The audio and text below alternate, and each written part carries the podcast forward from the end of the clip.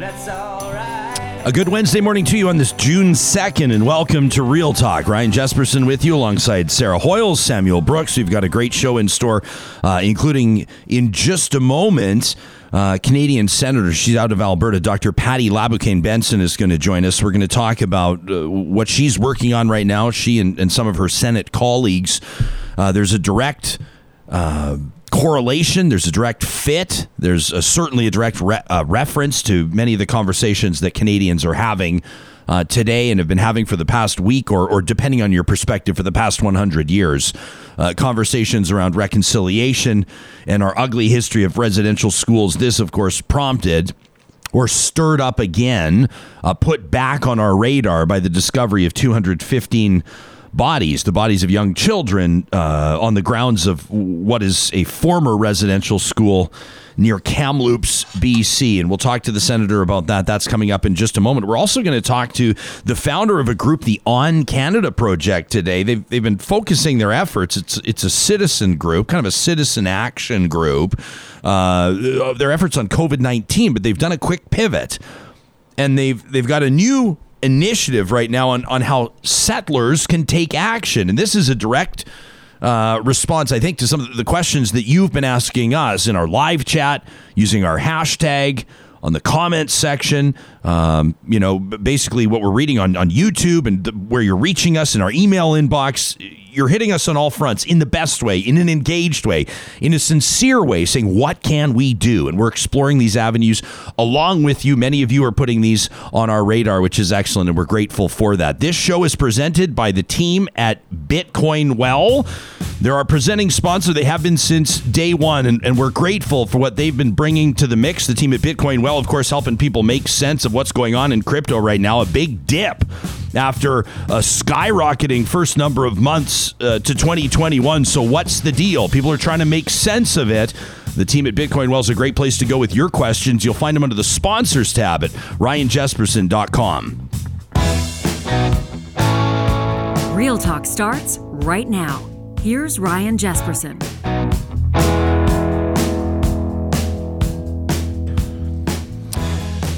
We're going to be getting to comments made by uh, Alberta's Premier Jason uh, Kenney coming up in just a minute. Of course, jumping to the defense of Sir John A. Macdonald's and statues everywhere uh, to the surprise of, of, literally nobody. We're going to get to comments made uh, by Grand Chief Vernon Watchmaker from the Confederacy of Treaty 6 First Nations. That'll be coming up a little bit later on in the broadcast. But right now, it's, it's my pleasure to welcome to the show a senator out of Alberta, uh, a, a, senator, of course, that's serving Canadians uh, from coast to coast to Coast. Uh, Métis from Treaty 6 territory in Alberta, Senator Patty Laboucaine Benson. It's a real pleasure to welcome you to Real Talk. In fact, making your debut this morning. Welcome to the show. Thank you very much, Ryan. Nice to be here. It's, it's great to have you here, Senator. For, for people that don't know, your 30 year career before you uh, joined the Senate uh, before you accepted that responsibility uh, was to serve your community. More than 30 years as a director of a Boys and Girls Club in St. Paul, uh, through 23 years of service with the Native Counseling Services of Alberta. And of course, you've been doing a ton of work, your PhD work in human ecology, focusing on how Indigenous families and communities experience resilience in response to multiple forms of trauma. You have various, if I can say, angles of approach to what Canadians are wrestling with right now. How are you processing this discovery in Kamloops? You know, um, I've had the good fortune in my life to sit in the circle with many, many elders um, in teaching circles and sharing circles. And uh, these stories are not new.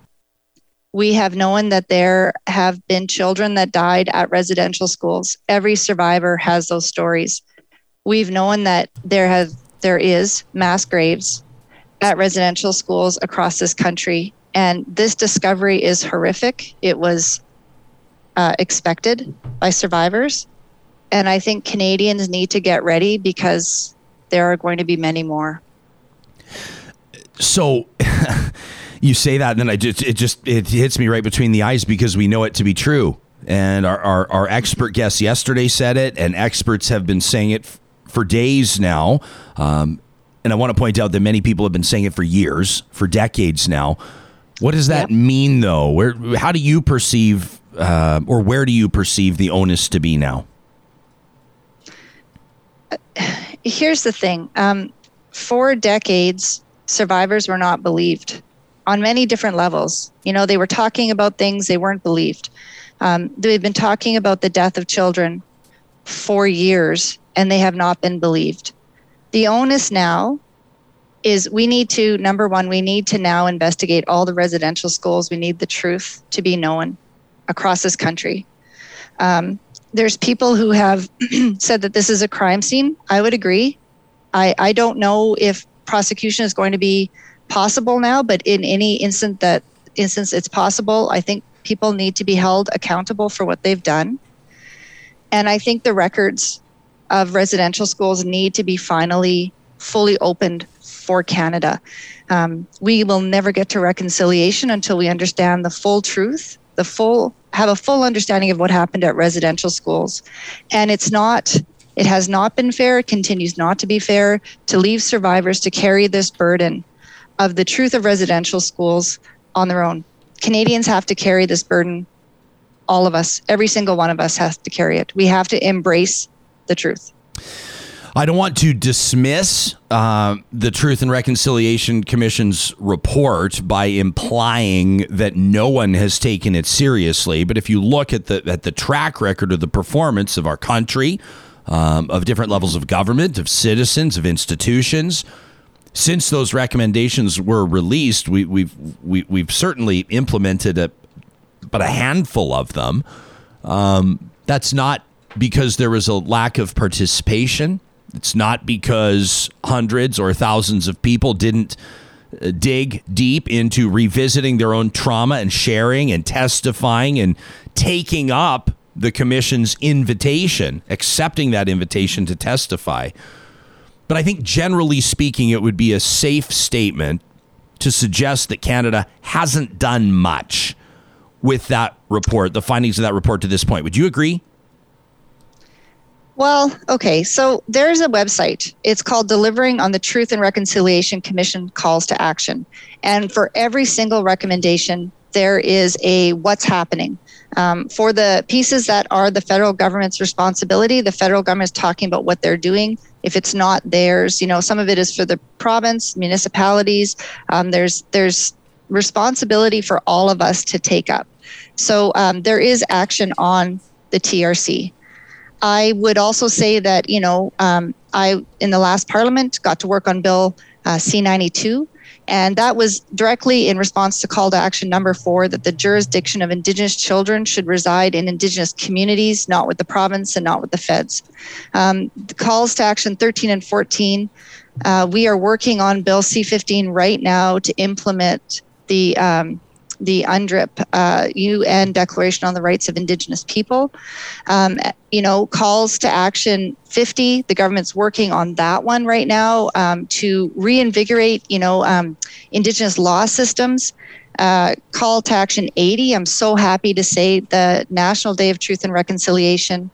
I believe that we are going to be in a position to pass, if not on Thursday in the Senate, very soon, the, the next week, that that bill will actually go to royal assent very quickly, and we are going to have that day. So, you know, there is action, and I'm not here to defend the federal government, this or any last one.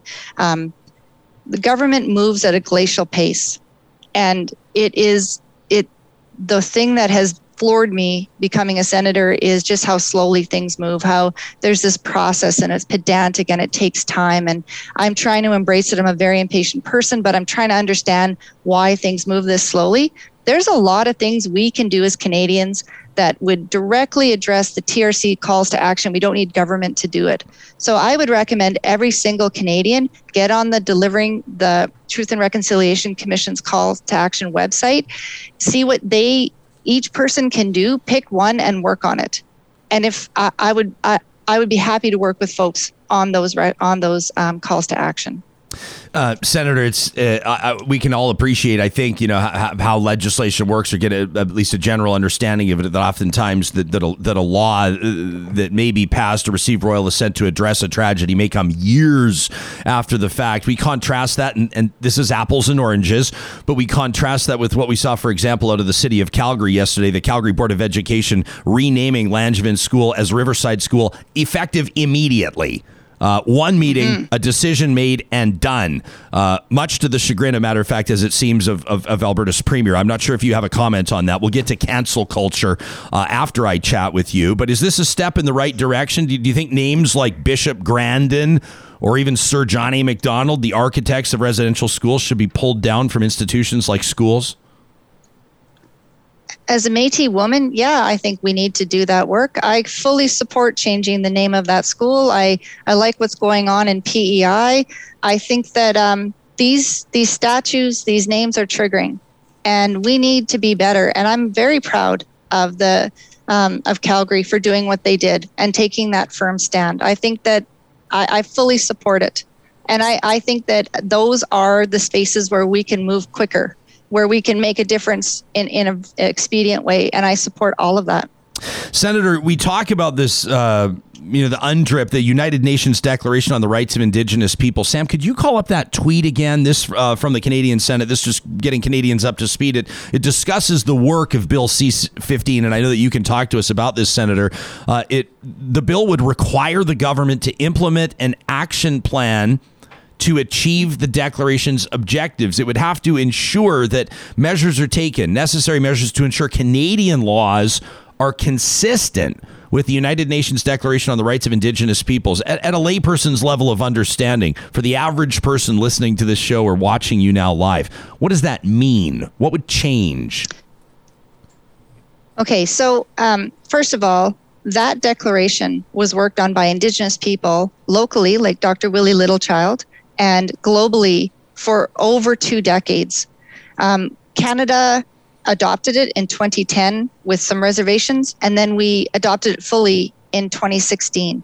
Right now, that declaration can be used to interpret Canadian law, meaning that, you know, if there's a judge decision coming down, the judge is compelled to look at UNDRIP and use that to interpret Canadian law right now. Um, so the the bill kind of reiterates that and say yes, we need to do that, and we need to do that more.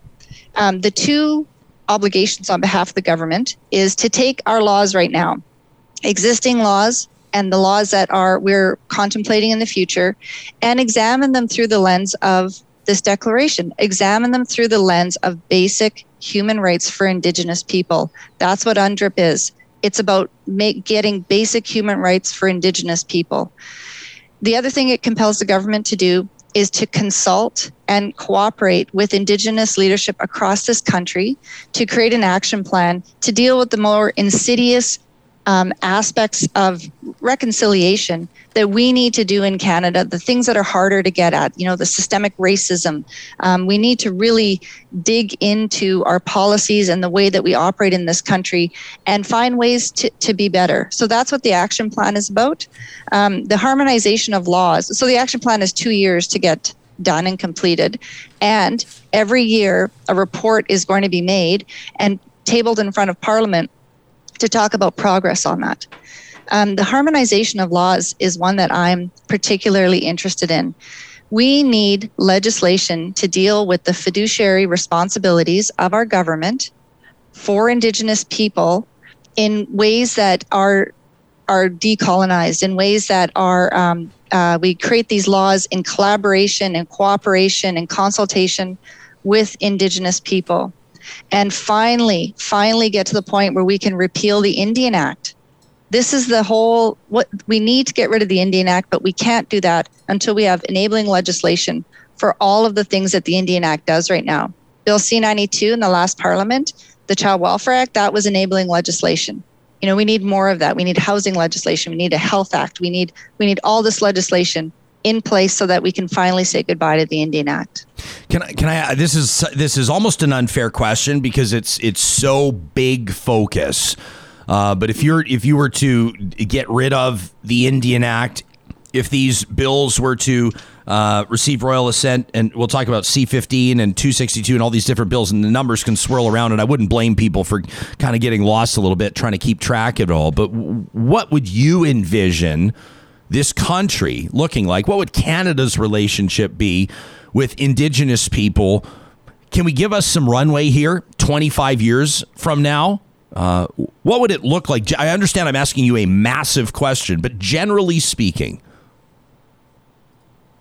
Listen, I, I know exactly what I'm working towards. There's um, the elders' teachings of Wahkoto and this this big uh, doctrine uh, that the Cree people have that is the laws about how that govern our relationships with each other. These the relationships with Canada will look and Indigenous people will look like kindness, respect, humility, caring, sharing. We only have to look to the to the intent and the spirit of the treaties to understand um, what Indigenous people were hoping to achieve in the treaty and what we as Canadians need to fulfill in those treaties and therefore in the relationships with Indigenous people. I use the treaties as an example because, you know, um, some of the t- chiefs say we don't even need UNDRIP. We have the treaties. If the treaties were fulfilled in the way that, you know, if the treaty promises were realized, we wouldn't need UNDRIP. And that's true. Not all Indigenous people have a treaty um, document, treaty contract that was signed, treaty agreement. Uh, we do need UNDRIP, but we already know what that relationship could look like. It's, um, it's, listen, it's not complicated. It just takes a lot of humility a lot of capacity for all of us to um, figure out what we're going to sacrifice, you know, or where our fears are. Why are we so afraid to have basic human rights for Indigenous people? What does that mean? Uh, and where does that fear come from? We have a lot of unpacking to do. The the word genocide uh, comes into play here. I we had a conversation yesterday. Federal NDP leader Jagmeet Singh was on, and he said he, he would have a hard time if I can paraphrase. He said he'd have a, a pretty difficult time finding another word other than genocide to describe a scenario where you find 215 bodies in, in a mass unmarked grave outside an institution of learning, outside a school. That might be one clue. If you, if you talk about genocide as an endeavor to erase culture or people or bloodlines, uh, some of this seems to fit, but you, you certainly have.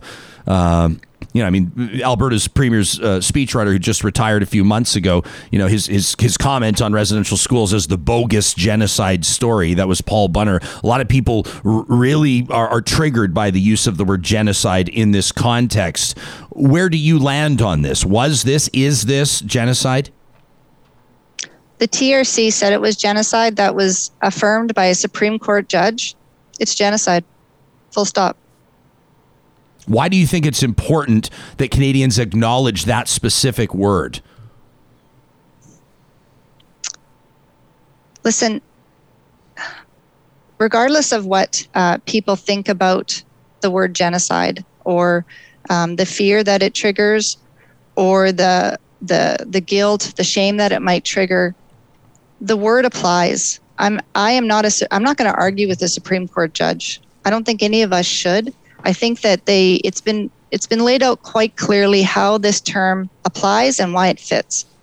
What we all need to do is to approach this with a great deal of humility, uh, understand how why that term fits, what happened in Canada, and we need to embrace this truth. We need to embrace our history. Uh, I've worked with a lot of elders who have said we have to come to a shared understanding of our history if we're going to move forward. You know, those elders have always said no blame, no shame, no guilt. Those are useless emotions. They're not going to get us moving this thing forward. Uh, we're not asking people to take on the shame or the, the guilt of this. We're asking them to embrace a truth and then to feel, if it's angry, whatever they need to feel, to get up off their seats and do something about it. And anger is an emotion that motivates us. Blame, shame, and guilt that just cause defensiveness. I'm not interested in it. I'm mm. really interested in motivation. I, I agree with you. Uh, blame for sure. Shame and guilt can be internal feelings, they can be self imposed. And I feel like a lot mm-hmm. of people are feeling shame. I would be among them, people that are feeling shame. And, and I know that the, the, the cynics and the critics and and and those that would describe this all as a bleeding heart exercise, uh, you know, would, would talk about white guilt or settler's guilt, or they, they use it as almost a derogatory term. But but how do you not feel shame. I sure feel shame and I don't feel bad about it. As a matter of fact, I joined the chorus of millions of other Canadians I think who are feeling shame right now. It's not necessarily negative. I take the point you're making and I recognize that that this exercise, the bigger exercise needs to be a more broad conversation and ultimately community with millions of people. Uh, but I don't know how anybody would not feel shame right now.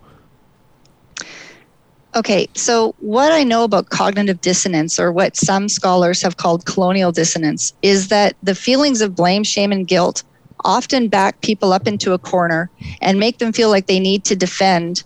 Well, that wasn't me. That wasn't my ancestors. Uh, I wasn't a part of that. I refuse to take that on. And this is these are the emotions and the reaction that we need to avoid. I am not going to place shame or blame on anybody. Uh, of course people are going to feel their feelings and and they need to do that. What i'm most interested in is whatever emotion people need to feel to be motivated to make change motivated to build relationships to finally finally move away from this us and them and understand that this country will not thrive will not flourish without indigenous people flourishing as well. And so whatever it takes to get us on the same page i'm here for that. Hmm. beautifully said I know that you know people can do their own research and do their own reading. We're, we're talking sort of in and out. Maybe my fault because I'm the one asking the questions. But Bill C two sixty two, Bill C fifteen, Bill C five. I, I, know we could dig into each one of these individually. My understanding, correct me if I'm wrong, is that C five uh, would be the act to amend the Bills of Exchange Act, the Interpretation Act, the Canada Labor Code, which would uh, make way for a national day for truth and reconciliation. Why do you think that day is so important? How do you envision that becoming reality in Canada? I, I think this day is incredibly important. Uh, and I believe that the commissioners of the TRC knew that we need to commemorate, understand, think about, reflect upon the residential school experience every day, go every year going forward.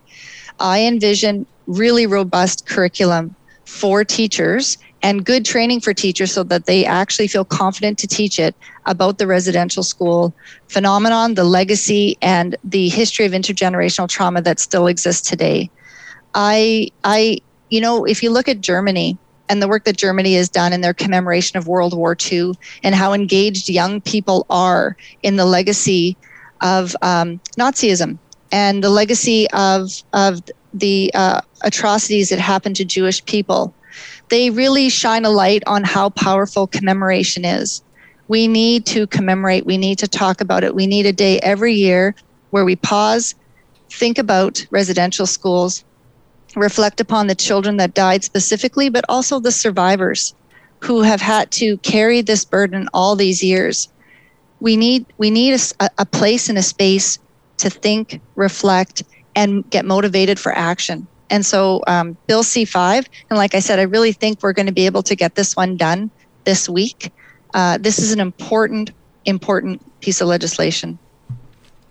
Um, wanted to just check in on our live chat. There's always great conversations uh, going on here. I mean, Scott says the fact that in 2021 there's a lack of safe, clean drinking water uh, for, for many Indigenous communities, for many First Nations, that should be a source of shame. Canada's a wealthy nation, and and shame on us.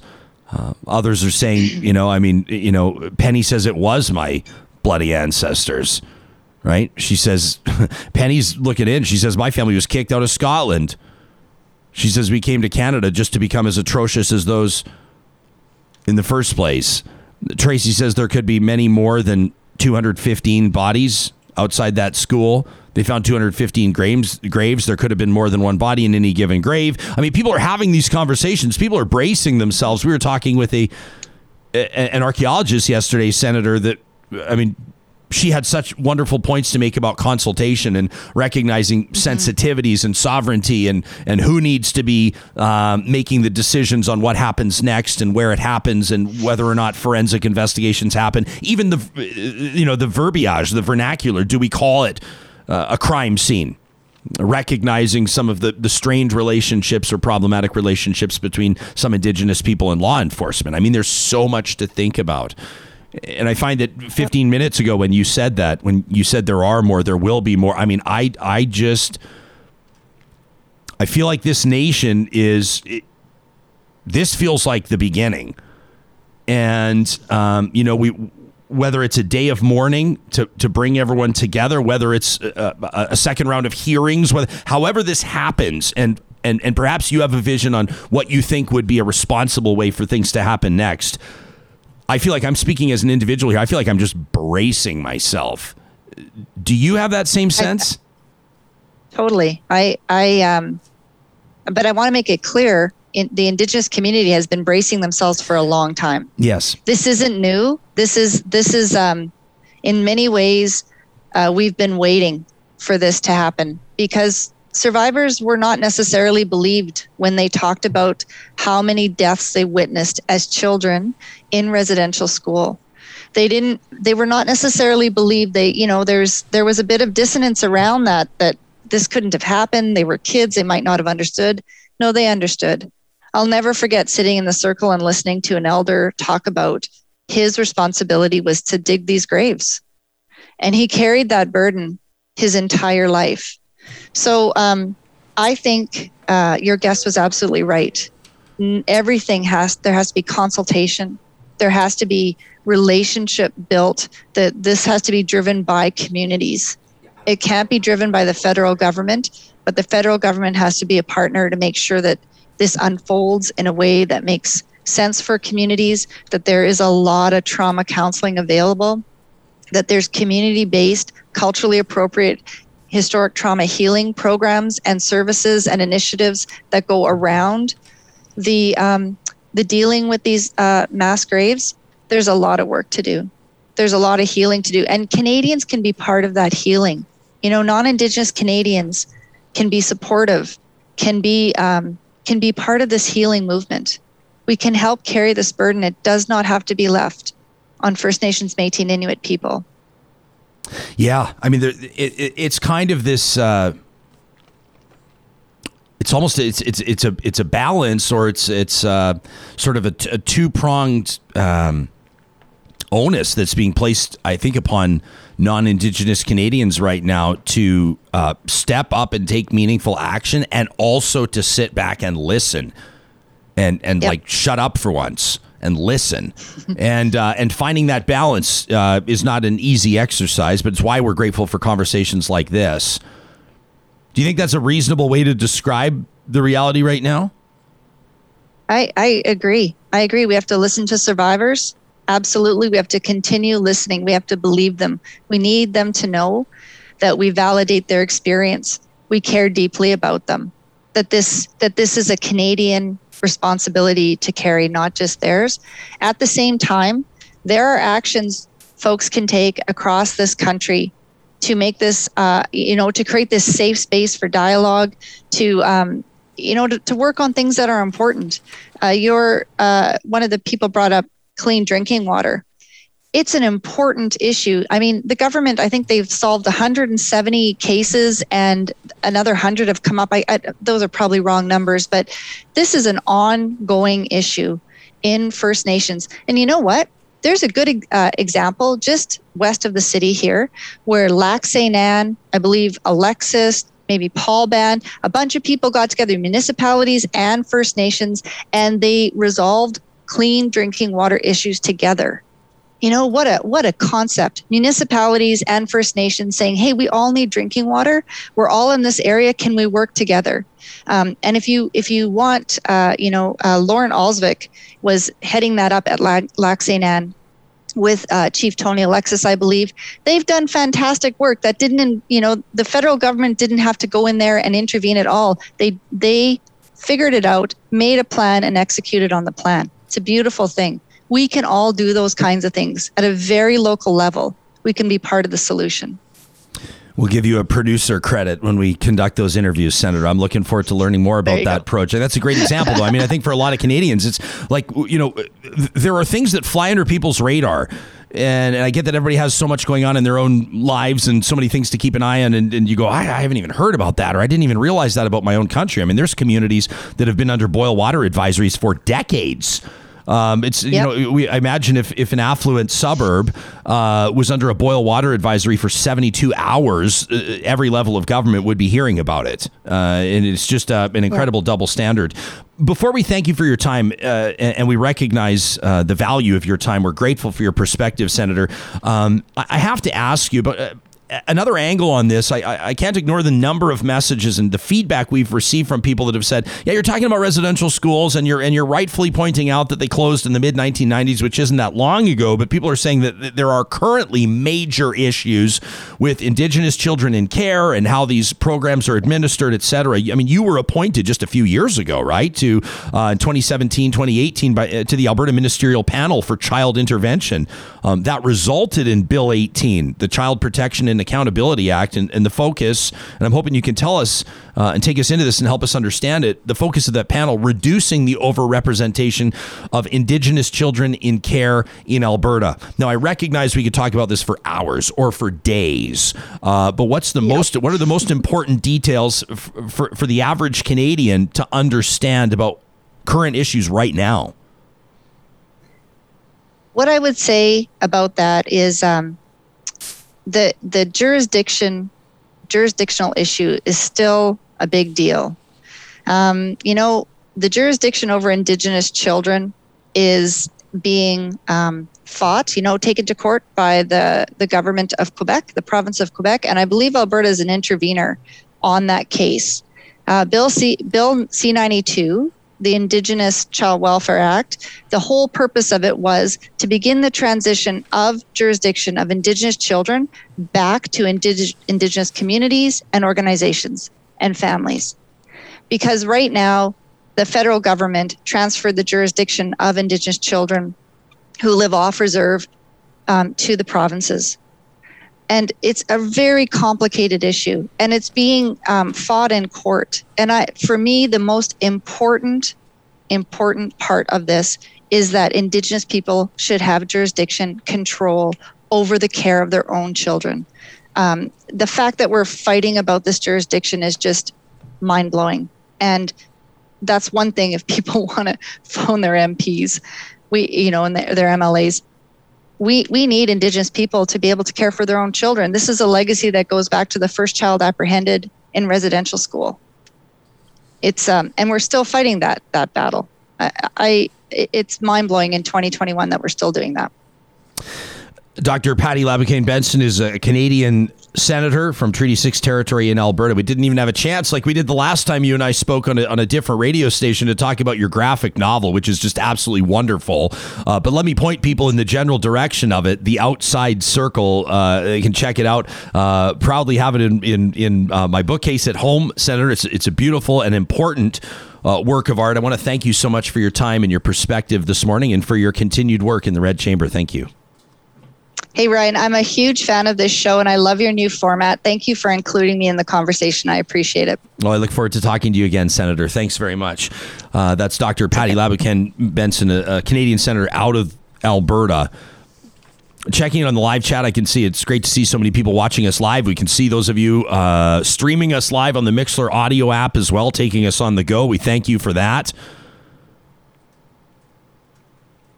Interesting comments here. People are saying, uh, and, and I lost the comment. I apologize. I can't attribute it. I usually like to give you a shout out if I can. But somebody said, you know, we're, we're talking about how, how we're all in this together. We need to avoid divisive language. But people are talking about, you know, colonialism or the word settler. And I saw somebody tweet yesterday, and it very well may have been. I know I, I, should try to take better notes. I usually walk around with a pen. If you, if you stop me on the street at any point, I probably have a pen in my pocket and some crumpled up piece of paper. Sometimes it's a, it's a half half of an envelope that's been ripped off, and I'm writing on the back side. It's the legacy of my grandpa Stan. He left me with that. He was the one that was always keeping notes, and I write notes and I try to uh, keep those as, as organized as I can for reasons like this. I don't know who tweeted it. It may very well have been our next guest, uh, Samanta uh, Apply, the founder of On Canada Project. We're going to talk about that. Settlers Take Action is the name of the project. So this seems like a good segue. But the tweet yesterday said uh, words like colonial or settler are not inherently dirty words. They're not intended to be offensive words, they're descriptors. You're seeing it more and more on people's Twitter bios. You see several trends. We talked, Sarah, about pronouns the other day. I mean, this is unrelated, but maybe not. I don't know that it is. Yeah, maybe it's not unrelated. I don't mean to to, to, to dismiss it, but uh, you're seeing some. I, am seeing people across the country. Uh, some people start to describe themselves as, for example, a settler living on Treaty Six territory. And I don't see it as some sort of a self effacing, shame wrapped exercise. I think I see it as an acknowledgement.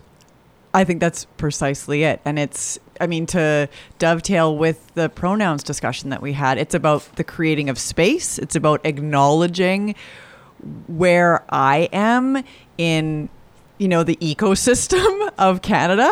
Yeah. Um, so to me, it's it's about that that creating of space. Um, I, I mean, to be perfectly honest, I don't have it on my Twitter bio. I've been I've been kind of, you know, going back and forth on it, trying to figure out. Like, I don't want it because then there's that piece around like being performative. It's a, it's a performative effort. It's a, it's you know. I think everybody's got to make their own decisions on Absolutely. that. I think it's great. I'm here all day to talk about it. I'll tell you that much. I love talking about that kind of stuff. I, I, I think we can have a compelling conversation on why people don't put that kind of stuff in their Twitter bio. You know, but I, but I love the point that yeah, settler is not a dirty word. It's um, it's important that we recognize our relationship to the land and our relationship to. Well, think about the context of it.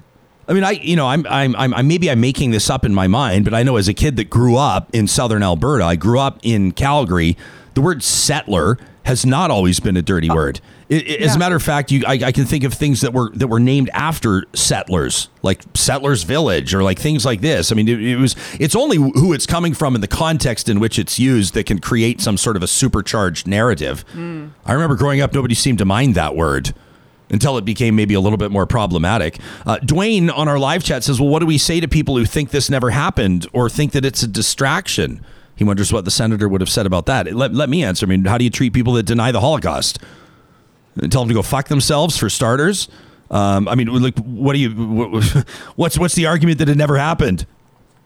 I mean, I'm I'm I'm not so much concerned. I shouldn't say I'm not concerned. I think denialism is a problem, but these are the fringe loons. I'm more concerned about people that try to normalize it, or people that try to to, to simply brush it off as a as a as a piece of our history. And we'll talk a little bit later on in the show about I mean, how this is landing with a thud in the province of Alberta. I mean, people close to Alberta's premier are on the offensive.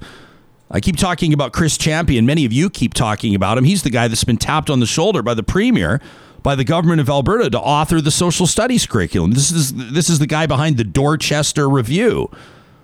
The one's talking about the the politics and the cashola, the word he uses. In this in this he didn't write that three weeks ago. He didn't write that a year ago. The politics and the cashola of the Truth and Reconciliation Commission.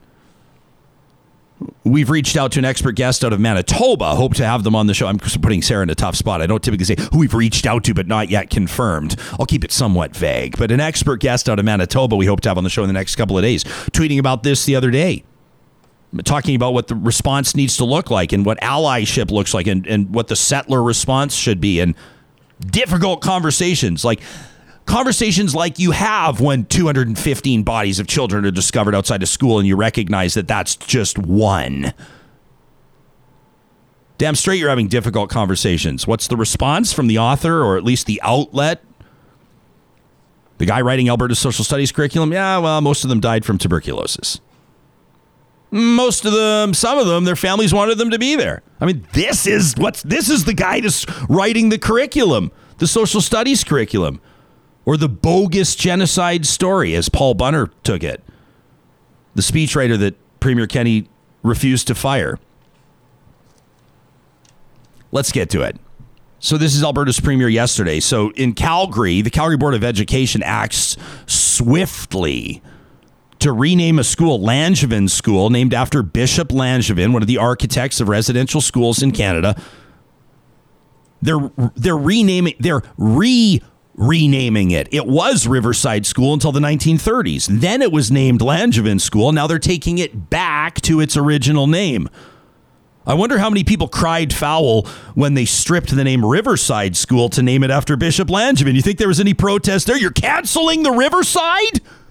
Will there be any sides left to the river if we cancel the name? We're canceling Riverside to, to name it after some religious leader? There was no protest, I'm sure. And the Calgary Board of Education deserves credit for acting swiftly on this and renaming the school. Alberta's premier was asked about it and, and asked what he thinks about further initiatives like should the city of St. Albert rename the neighborhood Grandin, named after Bishop Grandin? Another architect of these schools. I read some of his deplorable comments. And, and again, these comments are 140 years old, 100 years old, 90 years old. We're, we're going way deep here. My sister is a graduate of Bishop Grandin High School in Calgary. You know, she played basketball for, for them, and I and I wonder. I haven't spoken with Megan. She lives in Vancouver. As you know, I'm curious to know where where she lands. I I know where she lands on this. she she might actually be on her way to Alberta right now with a pry bar to take the sign down herself, knowing my sister. God love her. So the premier's asked about that, and Sir John A. Macdonald and the statues coming down. What was it, two years ago, something like that, that the city of Victoria pulled down the statue of Sir John A. Macdonald outside its city hall? Those aren't statues that are being smashed in the square a la Saddam Hussein. You can move them to museums. The question, really, the debate is where do they belong and what message does it send to leave them up? And, and here's what Jason Kenney had to say about it yesterday when asked by a reporter. A bill in the House of Commons with a Liberal colleague uh, to recognize uh, Sir John A. Macdonald Day, uh, to acknowledge our founding Prime Minister, without whom Canada would not exist. Uh, and uh, as his uh, authoritative contemporary biographer Richard Gwyn said, no Macdonald, no Canada. I think Canada is worth celebrating. I think Canada is a great historical achievement. It is a country that people all around the world seek to join as new Canadians. It is an imperfect country, but it is still a great country, just as John Macdonald was an imperfect man, but was still a great leader. Uh, eh, if we want to get into uh, canceling every uh, f- figure in our history, who had uh, who, who took positions on on issues at the time that we now judge harshly and rightly uh, in, in, in historical retrospective. But if that's the new standard, then um, I think almost the entire uh, founding leadership of our country gets canceled. Tommy Douglas, who recommended the use of eugenics uh, to um, uh, sterilize the weak, as he said. Uh, to uh, if we talk about mem- members of the fa- fa- the famous five uh, heroes of Canadian feminism and the fight for equality for women. Uh, some of them were advocates of uh, eugenics that we would now regard uh, as deplorable. So, uh, if we go full f- force into cancel culture, then we're canceling. Uh, uh, most, if not all, of our history. Instead, I think we should learn from our history. We should learn from our achievements, but also our failures. Canada is doing that. So that's Premier Jason Kenney yesterday. It prompted Luke Fevin to post yesterday slow clap for anyone crying cancel culture about ceasing to honor a man who was literally attempting to cancel an entire culture. That's what the residential schools were. You want to talk about cancel culture? They probably had that painted over their staff room door. That was probably the rallying cry every morning. So, what are other cities doing about it?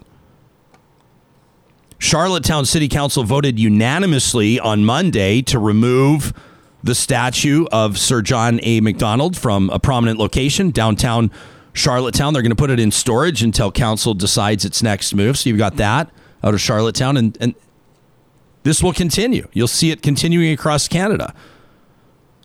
Peter Haley tweeting yesterday why the Premier of Alberta would stand with Sir John A. Macdonald at a time of great shame for the treatment of Indigenous peoples of this nation is more than deplorable. If Canadian history books haven't been rewritten to include this horror and its architect, they should and must be now.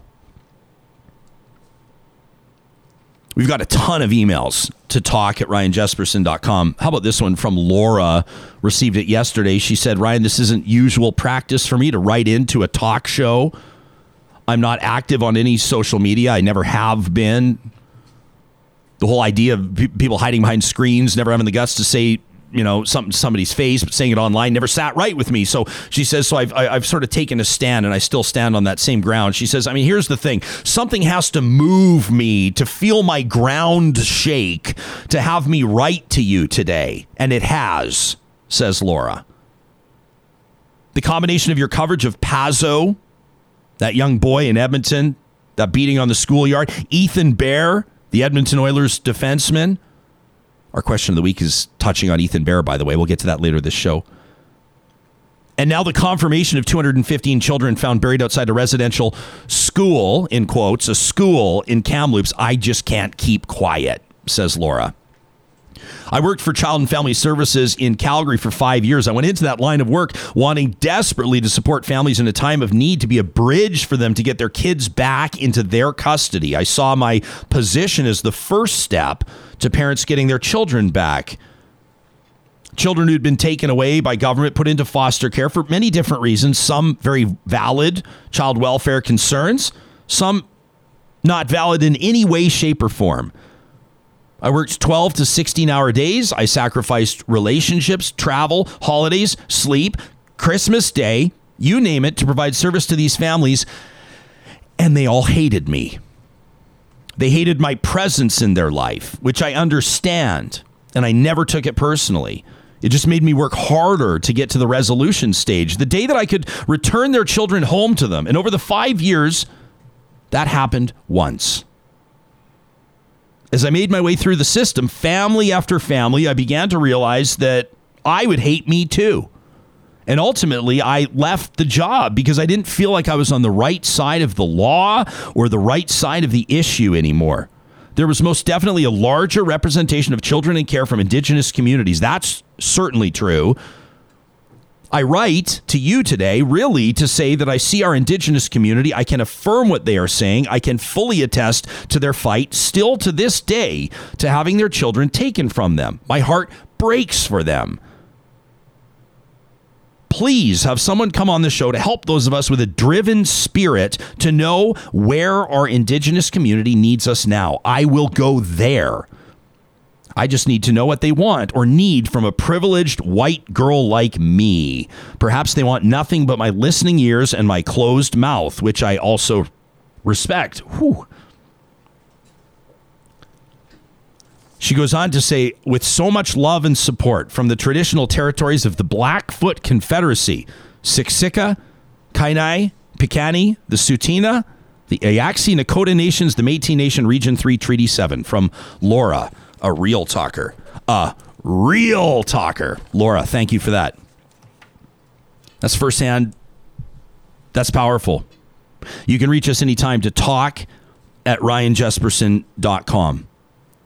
Every Wednesday morning, we partner with the team at Tourism Jasper to celebrate a very special region in Canada. Of course, Jasper National Park. We call the feature my Jasper Memories. And today, a wonderful focus on a community member that has absolutely transformed the way that people understand Jasper's Indigenous history and heritage. Take a look at a portion of this video. You can see it in its entirety online. I've already tweeted the link. This is Matricia Bauer.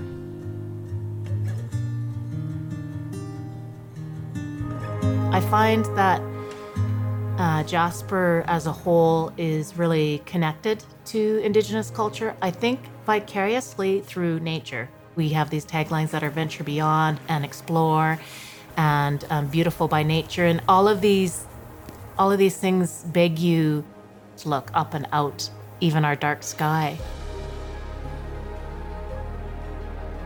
The flora that we experience and the plants that are around us are full of medicine, they're full of history, they're full of stories, they're full of songs, they're full of a symbiotic relationship that we actually rely on.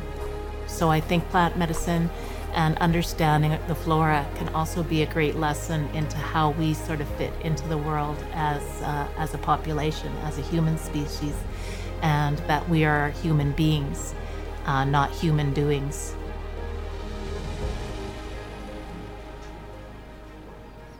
I absolutely love that. We are human beings, not human doings. Uh, Matricia Bauer is the first profile in a new venture Beyond series uh, that Tourism Jasper's just released, as a matter of fact, recently, uh, that aims to introduce people to some of the, the mountain town's most fascinating residents. And Matricia, if you've ever had the opportunity, the honor of meeting her in person, which I have, uh, I see this picture of her, my face is exploding into a smile because it just feels to me like her connection with this land, with this place, with nature, with the medicines. It is so evident. She she exudes it and she shares it. She's got a business called Warrior Women, and she offers musical performances and workshops and, and tour shows and guided experiences every Wednesday evening in Jasper. As a matter of fact, she hosts a two and a half hour fireside chat experience. And on Tuesday afternoons during the warmer months, they're getting into that season right now. She also runs a plant walk, the Wapakiwanis Plant Walk, which introduces participants to some of the plants and trees in Jasper National Park through the lens of indigenous food and medicine. She says if we can focus on all the good things about culture, show people the beauty that's part of our culture, then maybe they won't ever do things they did to our people again. They will respect us, they will love us. Matricia Bauer, an amazing Jasper local. You can find more. The Warrior Women feature on Tourism Jasper's website. I've, I've linked uh, again in my tweet this morning to that profile. If you want to watch the full video, you you have to watch it. I encourage you to get to know her through the video, and of course, the next time you explore Jasper, to seek her out and to seek out those experiences and that knowledge.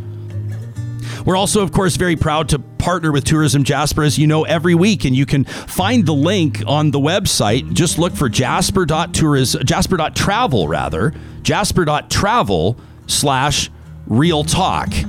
Jasper.travel slash real talk. You can learn more about this wonderful, wonderful national park. And of course, we want to hear your Jasper memories. Use the hashtags MyJasper and Real Talk RJ. You can hit us up on Instagram.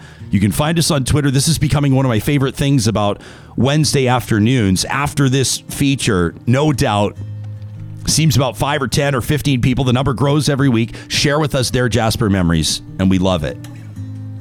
Our thanks to the team at Tourism Jasper for this special focus.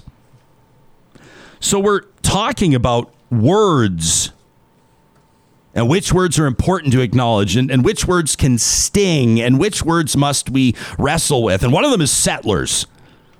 And there's a group that's encouraging settlers to take action. It's a group called On Canada. It's the On Canada Project, and it was originally formed, as a matter of fact, in response to COVID 19, but there's been a quick pivot including by the group's founder, Samanta Krishnapillai, who joins us now live. Welcome to the show. Thank you for making time for us. Uh, Samanta, first of all, we've never met before. Did I pronounce your surname okay, or, did, or do we need to start again?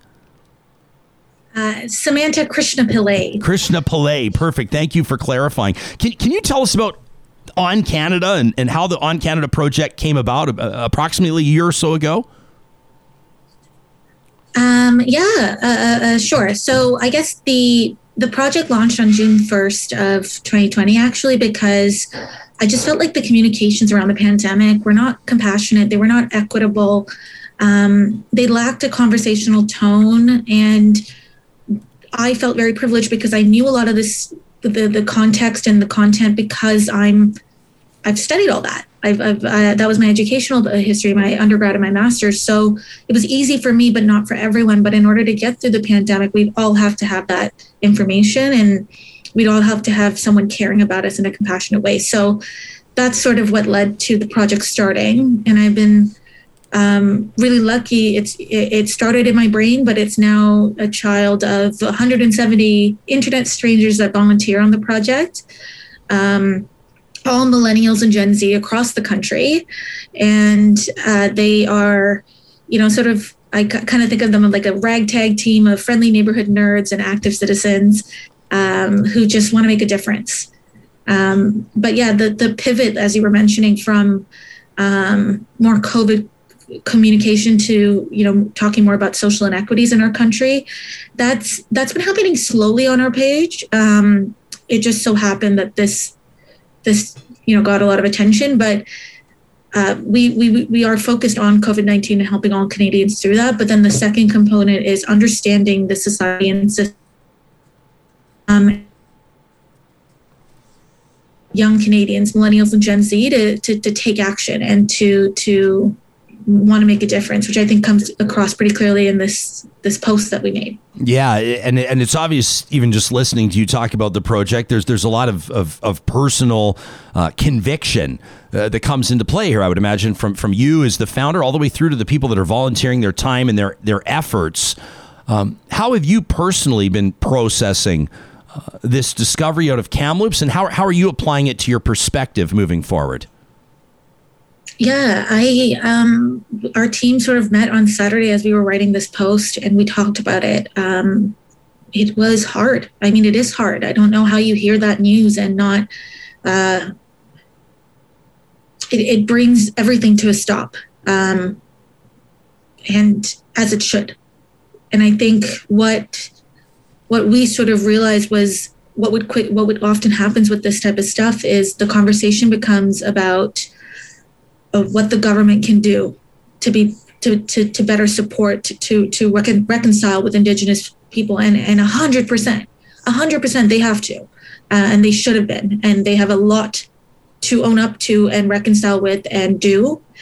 Um, but i didn't want us all of us that were sitting with that discomfort to feel like it was just a, a situation in which it was the government.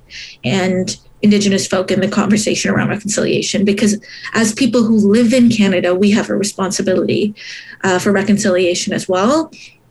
And that's really where the post came from is is just you know reminding people, inviting people, uh, encouraging people to act on that devastation they were feeling, um, rightfully so, around this issue because the 215 children that were found. Uh, there are no words. But what's overwhelming is the fact that so many more are unaccounted for and that seven generations of indigenous people lived with the personal and intergenerational trauma that came from the historical treatment of indigenous folk but continues to this day it's not a history uh, note it's not just like a past issue it's a current issue uh, and one that Canada has to, Canada, Canadians, all of us, we need to deal with it. We need to talk about it. We need to we need to change the way we do things. Um, yeah.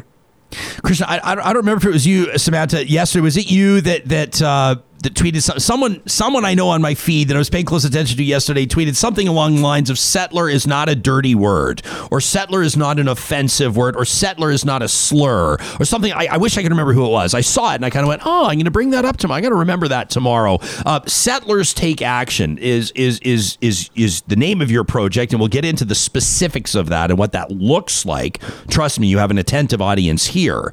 Uh, but the word itself settlers uh, take us into to what how that word resonates with you, how you invoke that word, and, and do you agree? It, is it a slur? Is it not? How do you process it? Look, I'll be honest. I don't know how you hear the word settler, and in and and personally, like I struggle with why that's a slur when the the issue is how Indigenous people have been treated. That's the conversation we should be having. Repivoting it to my feelings are hurt because it's a it's a slur um, I get it. Like these things are hard to grasp. This is uncomfortable. This conversation is uncomfortable to have in a public discourse, but necessary. If you don't grapple with it, if you don't deal with it, if you don't sit with that discomfort and and and own that, um, then we keep doing the same thing, and the same thing sucks. The same thing has to change. The status quo doesn't take care of everybody in this country, um, and in order to see that change, we have to we have to deal with terms like a colonial nation and settler and white supremacy and how those things factor into our everyday lives uh, in this country. But that doesn't mean that the people are bad. That doesn't mean Canadians are bad. That doesn't mean that you know white folk are bad. It it just means that something needs to be done. And I think when you read our post, you'll see that we love this country. I love this country. I'm a I'm I I think Canada is incredible but I also know it's not perfect. And I also know that it needs to be better. and that the status quo did not take care of all of us. And that was the past. But today and tomorrow and the future, we get to control that. We get to shape that if we take action. Um, yeah, and and I I think I'll pause there, but I do have more to say. you don't have to pause there. Keep going. Oh, um, yeah. I I guess the other thing I'll say, you know, we we definitely oversimplified the term settler in our post and we're, we're working on a follow-up post there because it didn't really highlight the fact that there are um, you know descendants of slaves that did not choose to come hmm. to this land um, and there are people like my family i was born in uh, montreal but my parents came here from Sri Lanka and their their Tamil, and Sri Lanka was colonized, but it wasn't a settler colony. The the British left, and when they left, there was a civil war and there was oppression, and you know there was so much going on in a lot of these countries that used to be colonies of uh, like of, of an empire, like the British Empire. Um, so I have a very complicated relationship with colonization as someone who whose family and ancestors uh, were colonized, but then as a Canadian, as someone who lives here, I benefit from colonization. It's it's weird, but both can be true. Um, and I think it's understanding that like it like just know that that that that the benefits that come with colonization don't mean and the privilege that comes with it doesn't mean that like it should all be taken away it means addressing it so that everyone is experiencing that privilege that it becomes a right as it's supposed to be um, like I said, it's a great country, but it could be better. It could be doing better, and, it needs to. Hmm. The, the, you and what you're saying and this conversation is the whole reason for this show. For, for someone to say, I have a complicated relationship with this, or I feel strongly about this, but I cannot ignore this, or we must reconcile this. This makes me uncomfortable. This uh, that's the whole point. Um, I don't want to take us off into a rabbit hole, but I think I mean I'm listening to you about the word colonization and, and a complicated relationship and how you I, I, and I was you know what popped into my mind another word capitalism. I thought we could do a whole show on capitalism on how it's not the worst ever. Some people would come on and argue that it is. Uh, and many people would come on and champion capitalism, and and I'm a big free market guy, but at the same time, do we acknowledge as well that capitalism has some real ugly, nasty bits that require oversights and checks and balances? And of, of course, uh, I don't want to take us into a rabbit hole and turn this into a talk on capitalism, but I think you, t- you understand what I'm saying. 100%. I think, um, I don't know when it became it had to be one or the other. Like, we're not one or the other. My identity is not as simple as one thing. We have so many different facets about ourselves that, of course, that's true for everything else in our world and our systems, you know? Yeah. Um, I think the like it's okay to have a divisive stance on things like the Habs and the Leafs. It's not okay to take a divisive stand on things that are related to human rights. Yeah. And I think in those situations you can appreciate your privilege and you can understand it and then you can want other people to have it. And I think what often happens is people hear the concept of privilege and they go, uh, you know that's scary because I don't want to lose it. I, I don't want to give it away. Like, but it's not it's not like if you lose your privilege by giving it to by making sure more people have it.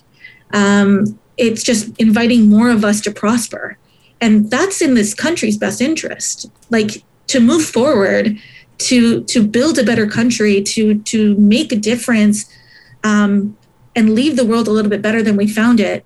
We have to grapple with the fact that there are co- nuance to this. You, the country, capitalism, so many issues, great in theory, aren't awesome in application, but that's okay. We can change that. Hmm. We can change those things. We just have to accept that it's not a perfect system and it has to be better. I stood the other day, just in my own thought, uh, off the clock, so to speak, uh, just outside for a walk, and I was just watching this Canadian flag fly and it's it's always been this beautiful symbol to me because I associate it with beautiful things, right? Like Canada Day and Sidney Crosby scoring on Ryan Miller, and we win the gold medal, uh, and we all get to run around Robson Street. Or it's always been these wonderful emotions, and and then and then part of me. Um, the voice that I think is is loud and clear in millions of people's heads right now is also like this this flag um, and the flag before it um, have also pro- probably been great triggers for people, and uh, that flag probably represents some pretty nasty things for people. And I've uh, I touched on it yesterday just briefly, and I didn't get into it on purpose about how I've been wrestling with my own understanding of Canada and what it is, and um, you know, and I think you know, for me, one of the things that I've been able to uh, I've uh, you know come to this conclusion uh, in an area where I, I, think it's pretty difficult to come to conclusions right now on this story and what we're talking about because again we're just at the beginning. We don't even have the understanding. You know joanne saddleback said to us on friday everyone wants to talk about reconciliation. She says we're not done with the truth yet. Uh, and i acknowledge that but one conclusion i've come to is that uh, in in so many ways as as our history, our collective history with residential schools and with the treatment of indigenous people and with many other things, Japanese internment camps and all of the things uh, for you know eugenics and forced sterilizations and uh, you know I mean there's a lot. Um, in so many ways as that defines my Canada, our collective response to this present day can also contribute to define how we perceive Canada, and that's an opportunity for us. Um, that's one way yeah. that I'm that I'm at least able to wrap my mind around what's going on right now. Yeah, I mean, um, like that's that's I, I wholeheartedly agree with that. I, I think um, that what Canada is is not is not written in stone. We get to shape it. We get to do. We get to actively engage in it.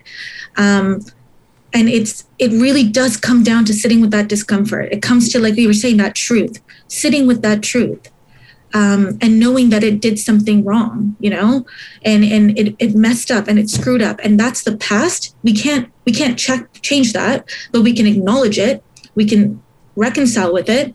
And then we can make sure it never happens again. But in order for it to never happen again in order for there to be change you have to understand that it happened. And that i think is where we want we're inviting people you know join me join our team join our join join what we're trying to do in sitting with this discomfort.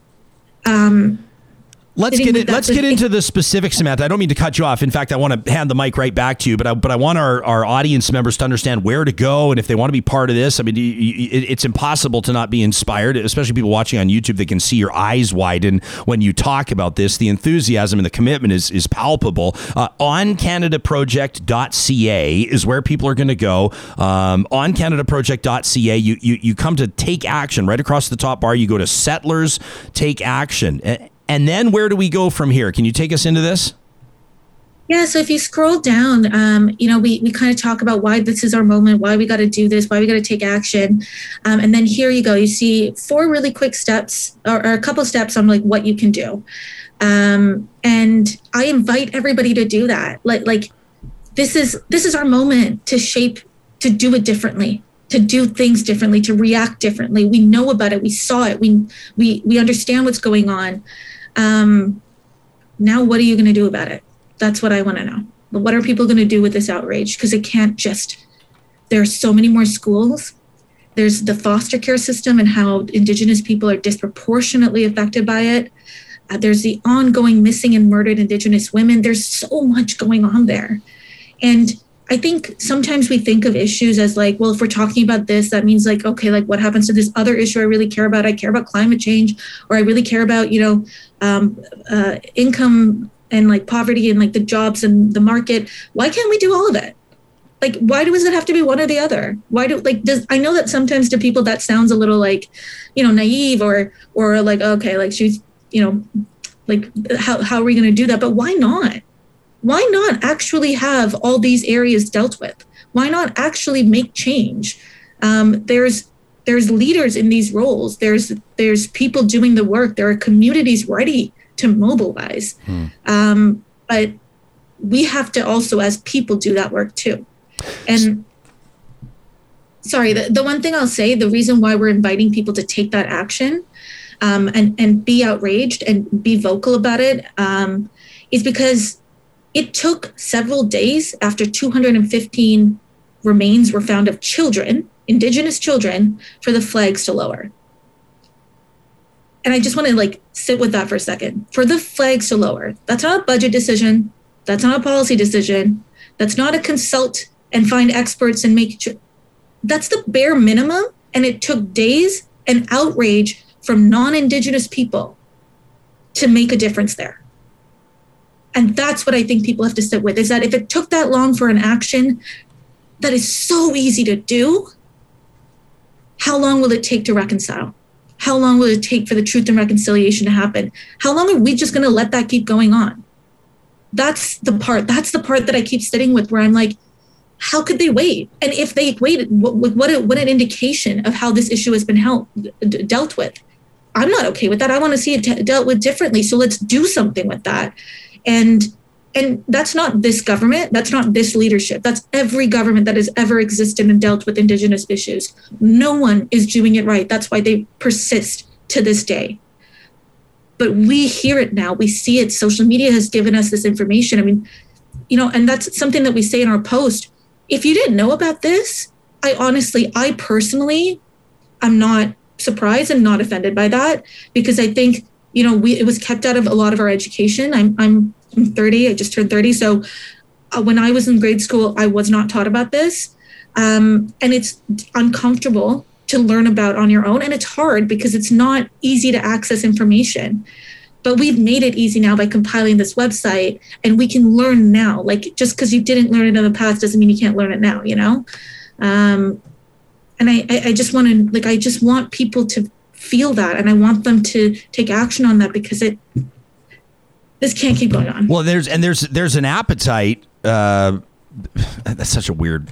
I always use these. This is a live show. I don't get to go back and reuse words, but there's like a there's a there's a yearning. There's a longing. There's there's a trend of of stated public commitment that people are making to learn more and to educate themselves. And I haven't seen that in a long time. I didn't see it when the, the Truth and Reconciliation uh, Commission released its its findings and its recommendations. I didn't see it when people were testifying across the country. I didn't see it um, when you know. I mean, I've, I've had multiple conversations with friends like Adam North Peigan. I think of the one of the co-founders of the the Alberta '60s Scoop Society. I mean, it's these are not. These have not. It, it's not like all of a sudden. I mean, the, the number 215 is striking. And and if you if you just Google 215 right now and don't put anything else, you'll you'll be the number the number is resonating with people because we're picturing these are 215 names, these are 215 humans, these are 215 little kids that had parents and aunties and uncles and grandparents and I mean it's just so the number 215, but we knew the number 4100 before that which is the estimate I think that now everybody acknowledges is, is, is probably low on the number of children that died in residential schools in the country. We knew 4,100. Why didn't 4,100 resonate like 215 is resonating? I don't know. Maybe it's because people are thinking that, that 215 kids at one school. One guy wrote in to say to me, that's only like two a year. I was like, where's it? Can you imagine if your child's school boarding school or mm-hmm. not, had two deaths a year for like a hundred years? Would you ever send? You know, he said. He said, Ryan. You let, let me. I mean, he said you keep calling it a mass grave. I call it a cemetery. I mean, don't even get me started. Like if, if if if your dear old granny passes away and when you take her to the cemetery, they, they I, I don't mean to be dis. You know what? I'm not even going to go there. I'm not going to be disrespectful and characterize it. But mass unmarked graves are not do not deserve the dignity and the reverence of being described as cemeteries. No. You know, some Arnold right now, and I respect Arnold. He's one of our regulars, and I know Arnold doesn't come in trying to piss people off, but but he says, you know, settler is an odd term to refer to people born here. I'd be surprised if people relate to it or own it in a widespread way. Um, I think that I think that some people may avoid, you know, utilizing or, or invoking the phrase settler in their social media bios or, or anything else, probably because they perceive it to mean other things as well. In so many ways, as I don't mean to get too abstract, but people think if you put pronouns in your bio, you, you must also vote for a certain political party, and you you know, and you, you probably think that that nobody should drive cars anymore. People people impose so many things on including things in their bios. You know what I mean? But here's the thing. I mean, if you ask, I mean, I come from a farming family, not me personally, no calluses on my hands, but, you know, farming families and proud farming families, not a shot against them. But you know, Canadian farmers, producers, you know, you've been proudly saying, my grandpa and my uncles, they settled here 110 years ago. You've been using the word for decades, proudly. Now, all of a sudden, everybody wants to back away from it. I mean, hey, even if this is making somebody uncomfortable, good. Let's make ourselves more uncomfortable. Let's force ourselves to reconcile with these types of things. I'm grateful that you're at least opening the door for people to have these conversations, Samanta. No, thank you. Thank you for creating space for this as well. I I I, I don't understand the fear. I, I feel like I'm always looking for ways to be a better person. Why should that be different for our country? Why can't we what's so scary about being like, oh man, I messed that up before, but I'm going to do better now? I mean, I do that in my life all the time. So why is I I I don't know I don't know what holds people back. I don't know what they're scared of because and and and what what insecurities it's triggering to to be afraid of words like settler or to be afraid of to that and then like centering yourself in this discussion as opposed to looking at the issue which is in the indigenous lives and treatment and historical and current issues that are going on here um, I think in part it's because people are like it, it's conversations about it's it's conversations about privilege. For example, Kim just wrote in and said privilege can multiply like love. There's enough to go around. If only we'd get over our prideful, selfish selves and do the work to expand our own privilege. I think that's a, a beautiful way to put it. Um, you know, people. You know, I mean, on a on a on a ground level, I think people are nervous about things like you know uh, what's going to be taken away from them or how's their life going to change? I mean you know the, the, city of edmonton renaming its wards its electoral wards. This will be the first municipal election under the new ward boundaries and people are having to learn new names and, and learn new pronunciations and maybe that makes some people uncomfortable. I don't know. I mean maybe people think i don't know what it is. I don't know i don't know i can't, can't we learn new things all the time. Hundred percent.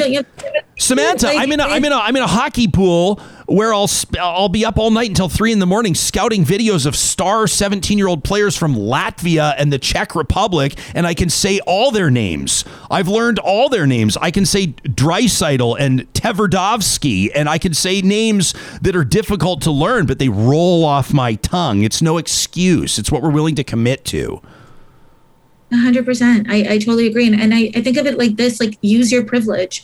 I felt privileged that I had an educational background that gave me the tools to explain and contextualize the pandemic. So I used it and I made an account. Um, privilege is not, you don't lose it by using it. In fact, I think it it is so important if you have privilege to use it to give it to others, to help others, to support others, um, and to ensure that the system systemically fit, starts to shift so that you don't have to do that work, but the system is set up to do it for you. Yeah. Um, I think you know what you know what also I think part of it is is some people I think and it, because I've seen it people get defensive when the when the word privilege is invoked because I think they take it per, they they take it as an implication that that they didn't work or that they that they that that everything was handed to them on a silver platter that they've had privilege and I think people take it per some people get really defensive about that. Yeah, I so this is the thing that I, I oh my gosh, I think about this all the time. I'm a woman of color. My parents immigrated here. There's intergenerational tra- trauma that from Sri Lanka and the war there, um, and I I like I'm a woman. I'm a woman of color. I have mental health issues. Like you know, there's so many things going on in my life that that make me very complex. But I am very privileged there are places I don't have privilege, but I'm privileged. I have a university education. I took a year off of my life to volunteer and start a project and got to move into my parents' like my bedroom, like my childhood bedroom, because my parents could take care of me while I worked on this account. You know, like like you can you can work hard, you could be privileged and still be oppressed. You can um, you could be, you know, a man who's white but low income or have a history of trauma in their family or issues in their family that affect them. Like it's not it's not like a like a dif- distinctive like a column b column you know? There's a lot of overlap here. There's a lot of nuance because people are complicated but that's that's okay. Just oh, like grapple with that own that. Like i'm privileged. I have an internet connection to talk to you right now. Um, people don't have that I think it was was it Kwame Damon Mason, Sarah, that that had made the comment. We did a we did a roundtable, Samanta, just uh, what was it like two Fridays ago? I think it was uh, something like that. And we, we, were talking about barriers to sport. I think it was Kwame that made the comment, and and it and he said, um, you know, he's he's a black man. He's been doing amazing work, uh, bringing hockey to different communities, telling the story of of hockey uh, greats from marginalized communities, and, and people should certainly check out his series Soul on Ice. Uh, Kwame's just a beautiful guy, but even in the middle of that conversation, he's talking about how uh, you know there's you know uh, you know black hockey stars and players have been dealing with racism through the decades and through the years, and then he says, "But I have privilege." Kwame says, "I have I'm, I'm a male. I have privilege." He says, "I'm able-bodied. I have privilege." And it was just as he's saying it, I'm going, "Wow!" And he's saying this on the heels of how how horrific uh, some of this racism has been toward black athletes. And I just to me, when he made that comment, it freed everybody up. At least I hope it did to start to have those introspective moments themselves, you know, and to, and to be able to have those honest and open conversations. I respect and I love that you're doing it. I want to read a couple comments here, and I want to circle back on something you told us about how your your team's working to broaden or expand your writing, your post on on settlers taking action. Um, Fatima is watching and says settler is. She says it's such an uncomfortable term for me as a Palestinian woman. She says my people are being oppressed by settler colonialism as I type. I'm a settler though and a guest on Turtle Island, and I do benefit from that.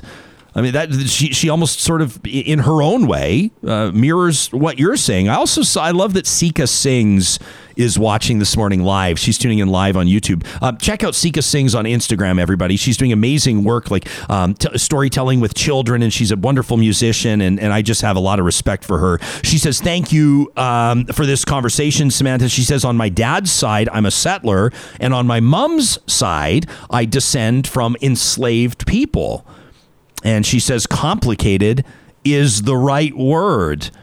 When when you noted that your team's going to further its its exploration and its writing and its post on on settlers taking action, et cetera, and you noted that uh, several people, um, I, I, think back to feature reports that I've done in conversations about descendants from Amber Valley in Alberta. That might be one example. People that descended from slaves.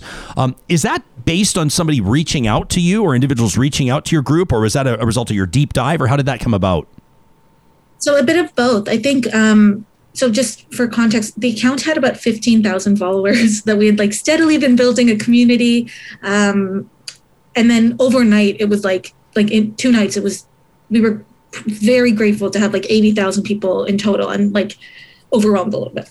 But um, when we put those posts out, the intent was just you know, to mobilize people to take their individual responsibility in reconciliation and in standing solidarity with Indigenous people, um, and to not let this conversation stop with just the government and Indigenous folk.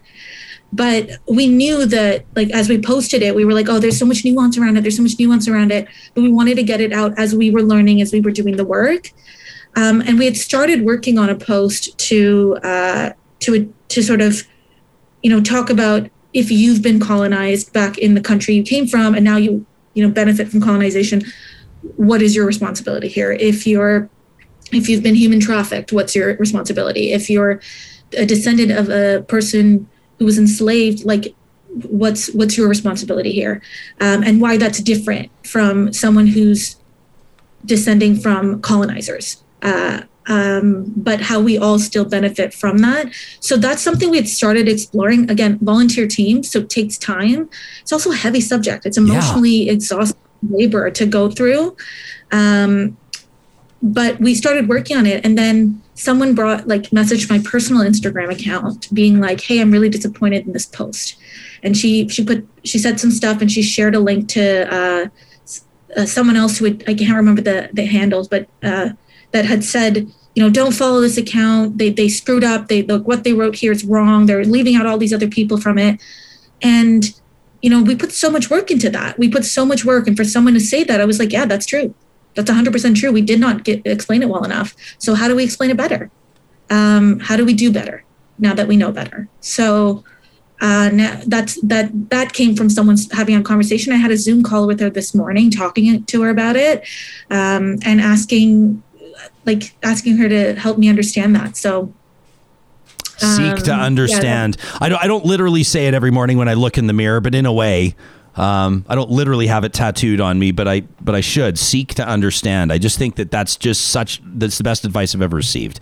Um, and, and I commend you for that. I, I, I just looked at the clock and I realized we've kept you here for almost an hour, uh, which was not our intent. I'm so grateful. This is what happens. We're just having a good, meaningful conversation. The yeah. audience, the audience is all over this. I know that this podcast is is going to move because um, these are exactly the types of conversations that people are wanting to have. I will note this: Two Beaver. I've never met Two Beaver. I look forward to when I can, um, and and and I only know that they have identified uh, themselves as Indigenous in our chat before. So from that perspective, Two Beaver asks, "Are you a colonizing settler or are you a treaty partner?" Um, I know that treaty partner sure sounds a whole lot better. Um, but I don't want to take the easy road out. But I've never even heard that before. I, re- I really, um, Sam's letting me know that Two Beaver is Dene. Okay, I appreciate that that background uh, team approach here. Good stuff, Sam. Uh, and thanks to Two Beaver for chiming in. I'm going to do some reading today on, on what treaty partner means and and um, not not to absolve ourselves of, of the discomfort around some of the other labels or acknowledgments, but that's an interesting question to ask as well. Uh, Samanta, I'm so grateful for the work that you and, of course, that your team has been doing. Uh, people can find you online again at oncanadaproject.ca, and you can follow all the social media handles as well, as mentioned, as tens of thousands of other people have done. Samanta Krishnapillai, thank you so much for your time here on Real Talk. We really appreciate it. Thank you so much for having me. What a great perspective. And thank you to the Real Talkers that are keeping these comments going. I'm going to be honest, uh, and I know Sarah Hoyles is on top of all of it. I haven't even I've been trying to keep on top of the live chat and and engaged in conversation with her. I haven't even looked at our hashtag yet. I bet you that's blowing up right now as well, and I, I and I know it will too later when more and more people are downloading the podcast. Real Talk RJ, our hashtag is powered by the team at Park Power. And at parkpower.ca right now, they want to remind you that if you bring your internet, electricity, natural gas business over to them, commercial or residential, it's easy to do online. Just follow the step by step tutorial. If you use the promo code 2021 Real Talk, they're going to give you $70 off your first bill. No strings attached at parkpower.ca, where they take 10% of their profits and put them back into the non-profits in the communities where they live and work. You know, we're so grateful to partner with the team at Freson Brothers. Congratulations to them. They've just opened their 16th Alberta location. Congratulations to Sundre Alberta. This is a remarkable story story. I mean, literally, they rebranded that grocery store overnight. And yesterday it opened up in Sundre. I know, Sundre, you've been asking for this. Well, Freson Brothers is there, and over the next number of days and weeks, you're going to see them rolling out all the favorites like those cinnamon buns and the, the braised beef short ribs and everything else. Their famous sourdough bread you know, the items that people have been coming to Freson Brothers for more than 65 years to pick up. Freson Brothers is Alberta grown and Alberta owned. Also, a big shout out to our friends at Eden Landscaping. We've been talking to them personally. We're trying to get our dream turned into reality. And, and Mike's like, absolutely, buddy. You guys will love to hear this too, though. But he's like, you don't jump the queue, pal.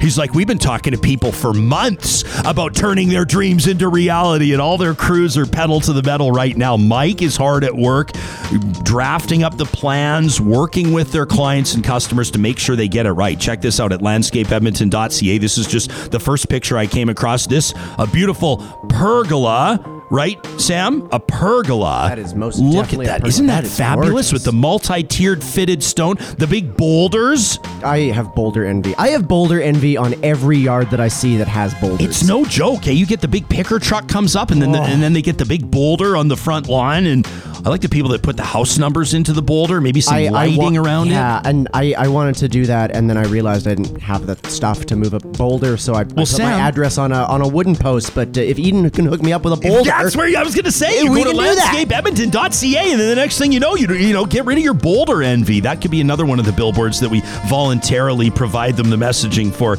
You can find the team at Eden Landscaping at landscapeedmonton.ca. Are we ready to rock with our uh, with our Yale connection here? All right, this is here we are. Now let's just recognize. Let's let's talk straight. There are some difficult conversations that are happening this week, and they're important conversations. We're going to keep having them.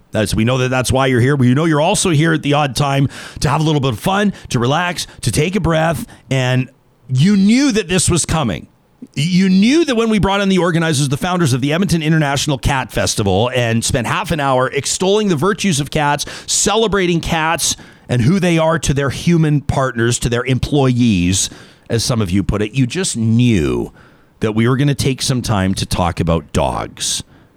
Did you know that there is an Ivy League connection here? Did you know that potentially your dog could head to the Ivy League? I'm talking about Yale and Yale's dog lab. Zachary Silver's a, a PhD candidate in comparative psychology at Yale University, the Yale University, at the Canine Cognition Center. He's exploring how domestic dogs think and reason when it comes to the world around them.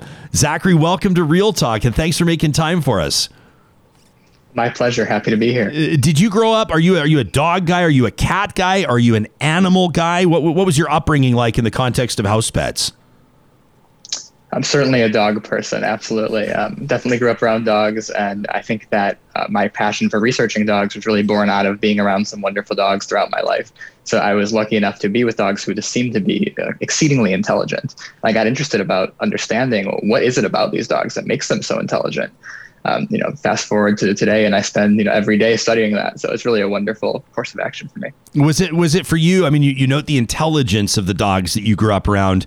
Um, was there also kind of did you perceive there to be uh, an intelligence in, in, on different fronts? I mean, like there's the intelligence that would come with with uh, you know r- competing in different events, you know, chasing down a frisbee and catching it before it lands, versus the intelligence of of of sniffing out and finding someone, maybe a search and rescue dog, versus emotional intelligence as an example, the, the whole kind of Lassie idea? I mean, did you see different contexts? I love the way that you frame that question because when we talk about dog intelligence, we really are asking a question of not like how smart dogs are, but really in what ways dogs are smart. Mm. Uh, so we know because of dogs' domestication history that they spent uh, the early part of their existence really being shaped by humans. We were looking for certain features in dogs. We were actively selecting for that in the populations of dogs that we took into our camps, allowed to have the protection from environmental threats and we shared our food with. So the modern domestic dog is a dog that understands humans very, very well. As a result, what we see is that dogs are a species who is um, tremendously skilled in understanding human social communication. So what you describe as like the Lassie effect, this emotional intelligence, dogs are picking up on everything that we do. They're very vigilantly attending to us, constantly watching our behavior and looking for subtle social signals. And they use these to determine how they should interact with us. They latch onto the smallest details and they're keen observers of human behavior. The result is that they come across as being incredibly emotionally intelligent, understanding our social signals, our emotional states, but also working with us collaboratively in those contexts that you described, like scent detection and, and even as service animals. The dogs really seem to have this unique skill set that derives from their domestication history that enables them to be so savvy in all of these social matters. Yeah, you talk about the domestication history. I'm so literally my next question to you is so so was this developed? Was this bred? I mean, is is it true? My, my understanding is that, that that every essentially every dog, like every domesticated dog, descends in theory, at least anyway, from the wolf, uh, and that dogs have been bred from wolves. Is that is that true? Can you take us into the history and how dogs picked up some of the the qualities that they exude, the qualities you're studying? That is absolutely true. So all dogs today are descendants from the gray wolf. That's their most recent common ancestor. Um, so we think our, our best estimate of when domestication began was about 40,000 years ago. At this time, there were a population of wolves that seemed to be just more tolerant of humans. They were willing to approach us and, and weren't scared of us, but also importantly, didn't want to attack us and you know, try to be a, a predator to us. Um, this resulted in early evolving humans uh, simply allowing dogs to interact with us in our camps and we shared our food with them. We kept them safe from the harsh environments they may have lived in. So these dogs, these evolving wolves and early dogs, that seemed to be more tolerant of humans had the advantage of human protection. They were then more likely to survive and reproduce. So, with every subsequent generation, these dogs became more and more human tolerant because that became something that they had an evolutionary pressure to have. This tolerance for humans initially was the driving force behind determining which wolves were surviving and which were not.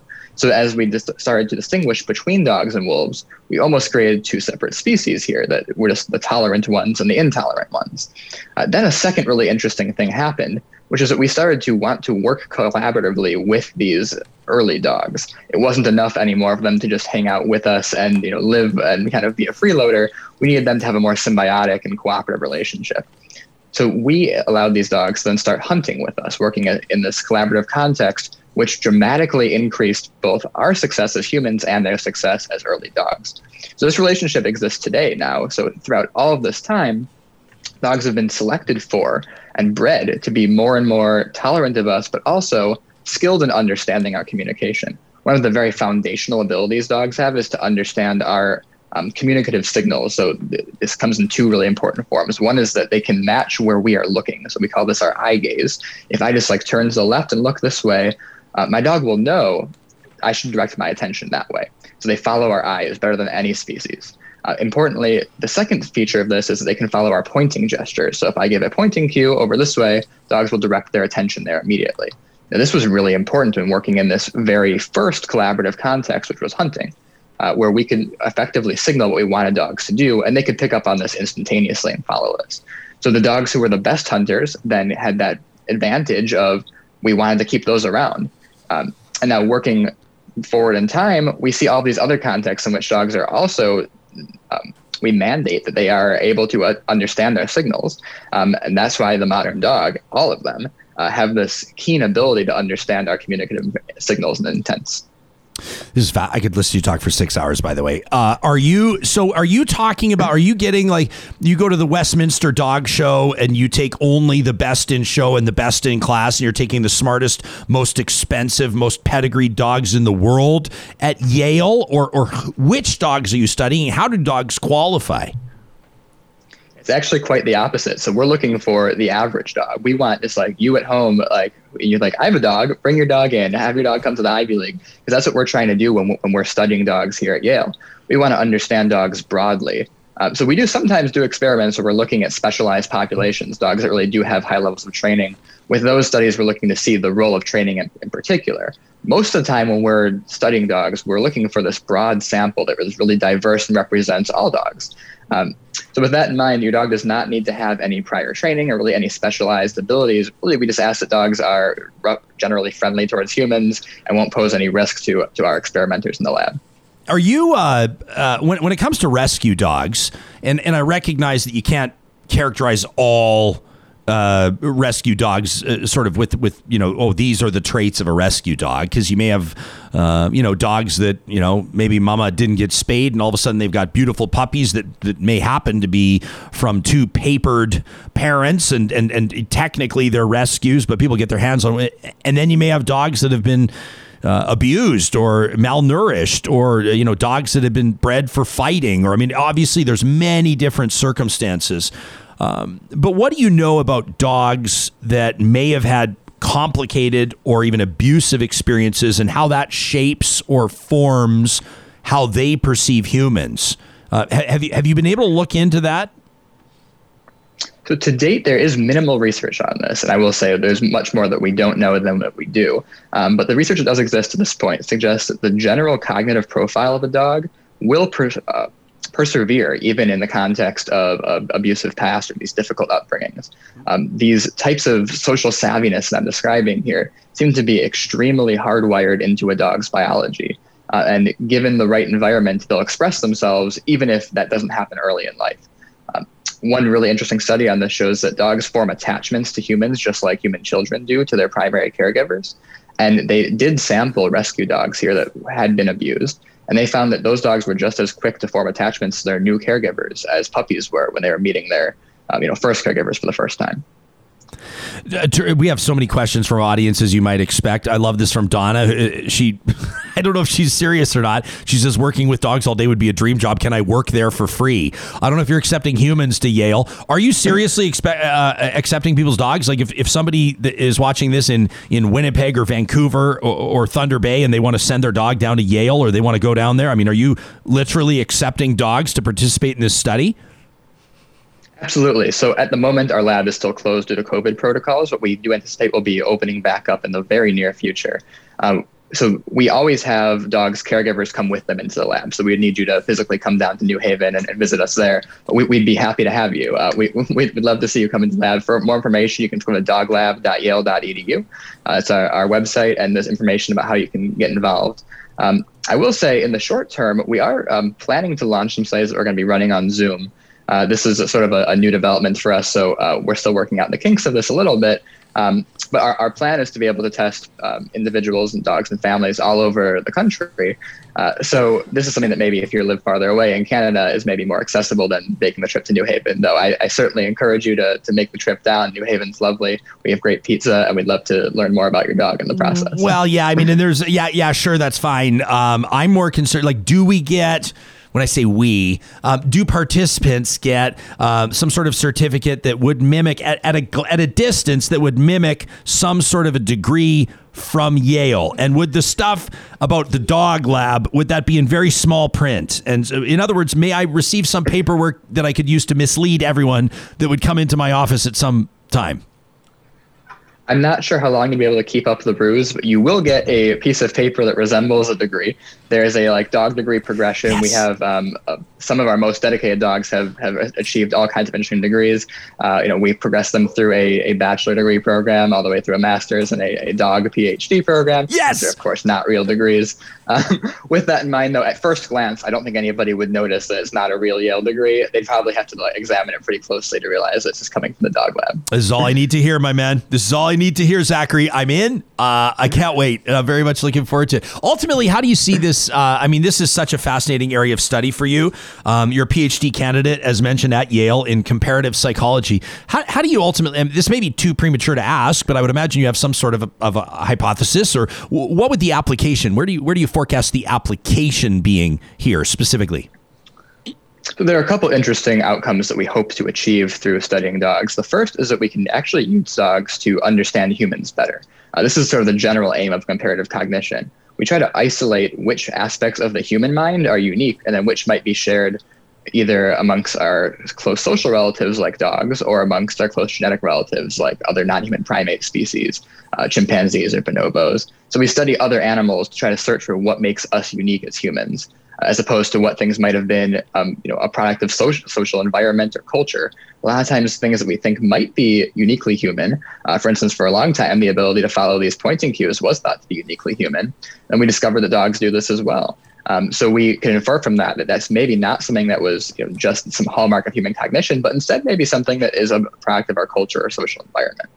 Um, so that's sort of the, the primary goal is that we can use dogs to better understand humans. The second and equally important goal here is that we can improve our relationships with dogs by understanding them better. The more we learn about dogs, the more we're able to fine tune the way that we interact with dogs, the way that we train dogs, and the way that we exist in a shared social environment with dogs. Uh, dogs are sort of unique in the fact that we are a part of their natural environment at this point. Post domestication, you know, the dogs cannot live without us. Like we we've um, tied ourselves to dogs in an inseparable way. Um, so, and we can continuously refine how we interact with with these dogs, how we make their lives enriching and beneficial, and also how we can get the most out of that experience as humans as well. Uh, one tangent in that is that we we know that the role of dogs in a working capacity, that service animals and scent detection, all of these uh, avenues through which dogs work with us, they're really important for a lot of people. Um, and the more we understand about how dogs learn and reason about the social world, the better we can equip dogs to perform those roles. Are, are dogs uh, judgmental? Uh, do, do, do, dogs perceive when uh, perhaps they're not receiving excellent care or when a human being is falling short of the standards of care or not being a great friend? Um, do dogs understand that type of thing? Is there a, I guess what I'm asking, is there a blind loyalty or no? This is actually right in the area that I'm most excited about in the research field right now is I'm looking to understand how dogs make judgments about humans. Um, so we're not looking specifically at if dogs feel like they're not receiving g- good care. That would be a, a, little bit of an ethical dilemma from a research standpoint to put dogs in that situation. But what we are manipulating is we can show dogs different types of people that behave in dichotomous ways. For instance, someone who's nice and someone who's mean. And we just wa- have dogs watch them interact with other humans.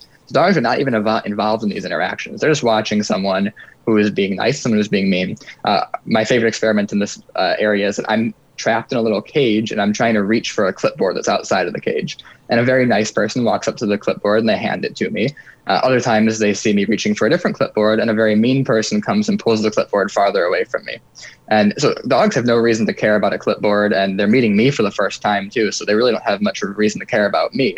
But after seeing this, dogs seem to prefer this nice person. Um, and this is really interesting because this is a very important facet of human cognition that we can observe social interactions and then decide how we should interact with those people enables us to choose good social partners and avoid people that might be harmful to us. Um, this is also something that we thought may have been uniquely human, but we're seeing really interesting evidence for this in dogs now. Mashif on our live chat says, I, have always said 2020 was the best year ever for my dogs. So many people have reconnected with their animals. Hey, I mean, and with their and with their oh yeah, and by the way, also their family and things like that. But uh, for a lot of people have spent way more time with their their house pets, dogs included, than than at any other time, probably in in, that relationship's history. Yeah, absolutely. I, I would say 2020 has been a great year for the dog um, um, in, in, in, a couple capacities. One, I think a lot of people who thought maybe dogs aren't for me took the chance on, on adopting a dog and you know have now been receiving that benefit of a, a really important relationship that's you know giving a dog a home and, and you know giving a, a human a great companion. But also even people that have had dogs for a long time. Uh, we're seeing this really uh, important surge in in the way that dogs and humans are connected. I've noticed this in my pets as well um, it just seems like we're closer than we used to be because we've been spending all this time together. And this actually is uh, an evolutionary story that makes a lot of sense given dogs' history. Um, you know, we've spent all of our time with dogs in their early evolutionary history. We, you know, worked alongside them and we were tied to them, you know, for basically 24 hours a day. Um, you know, modern society has pulled us apart from from our pets a little bit, but uh, 2020 allowed us to maybe make that connection again. I hope that people continue to spend as much time as they can with their dogs because they will recognize how important it can be to, um, you know, foster that relationship. Uh, Jillian uh, makes a, a, good observation I want to ask you about, and also has a, a, question. I don't know if she's serious or not. If she is serious and you give us a serious answer, I'm going to go online to the Yale shop right away. She's wondering if Yale makes doggy size shirts and hoodies so that pups can show their Yale pride. Everybody's seen the Yale hoodie. You probably have one. Zachary, do they make ones for dogs? I don't believe they make the hoodie okay. itself for dogs. There are a couple dog accessories though. There's a dog leash, there's a dog collar. I think it's something go. that we need to we need to step up our game on a little bit. Though. Well, we I need think to get some more, more you know, dog merchandise. bu- bumper stickers like proud puppy parent of a Yale graduate. Uh, that's one that I would smack on my rig, no problem. Uh, Jillian goes on though to point out, and I don't know if this is your area of study or not. Um, she says though, and I've heard this before, dogs are amazing at detecting disease. She says before MRIs, uh, a lot of times nurses back in the day would have dogs on the ward, and they would honestly help detect things like infections, tumors. Um, I've heard anecdotal stories about dogs in palliative care units. Um, that I mean, it's sad, but it's real life. The the dog kind of knows who's, you know, in, who's going to expire, and the dogs will go and curl up next to people and be with those people for their last breaths. There's something about the intuition, or do we just impose this on them? Is this just what, as humans, we want to believe to be true?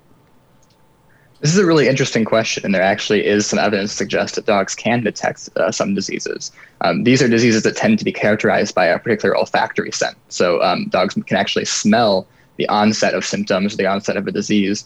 Um, this is a, a, great example of like dogs work in the scent detection roles because they have such an acute sense of smell, way beyond our own. Um, and they're very good at communicating that to us when they smell certain things. So they obviously have to be trained to do this, but it's the same process by which a dog might work um, in scent detection to detect explosive devices. They can also be trained to signal the detection of certain patterns in the symptomatic uh, expression of diseases. Um, even in modern technology, this is something that dogs can still do effectively. A lot of individuals uh, with certain conditions will actually have a service animal whose job it is to detect, you know, certain uh, patterns of expression in a disease they might have. I know, for instance, um, diabetes dogs have become very common. They can detect low insulin levels and alert their human to that that um, presence. Yeah, I even. Uh this is anecdotal again. I, I just the other day out walking the dogs. My dogs never do this. We, we have a boxer and a lab and I was walking past a guy uh, on the sidewalk, and they like hackled, and my boxer started to get a bit snarly, which is is a sight in its own, and uh, and they never do that, and I kind of wondered, like honestly, it was all the evidence I needed to see. You could never arrest somebody based on that evidence, but for me, I'm like that. That just felt like that that person might have been a bad dude. I don't know. There's something about dogs. There's something about dogs. They just they can sense it, right? Yeah, I have a feeling that you're right about this. I think that dogs have a really intuitive sense of, of who's you know who's nice and who's not nice. I think my research you know shows that if we actually show dogs who's nice and who's not nice, they can track this information.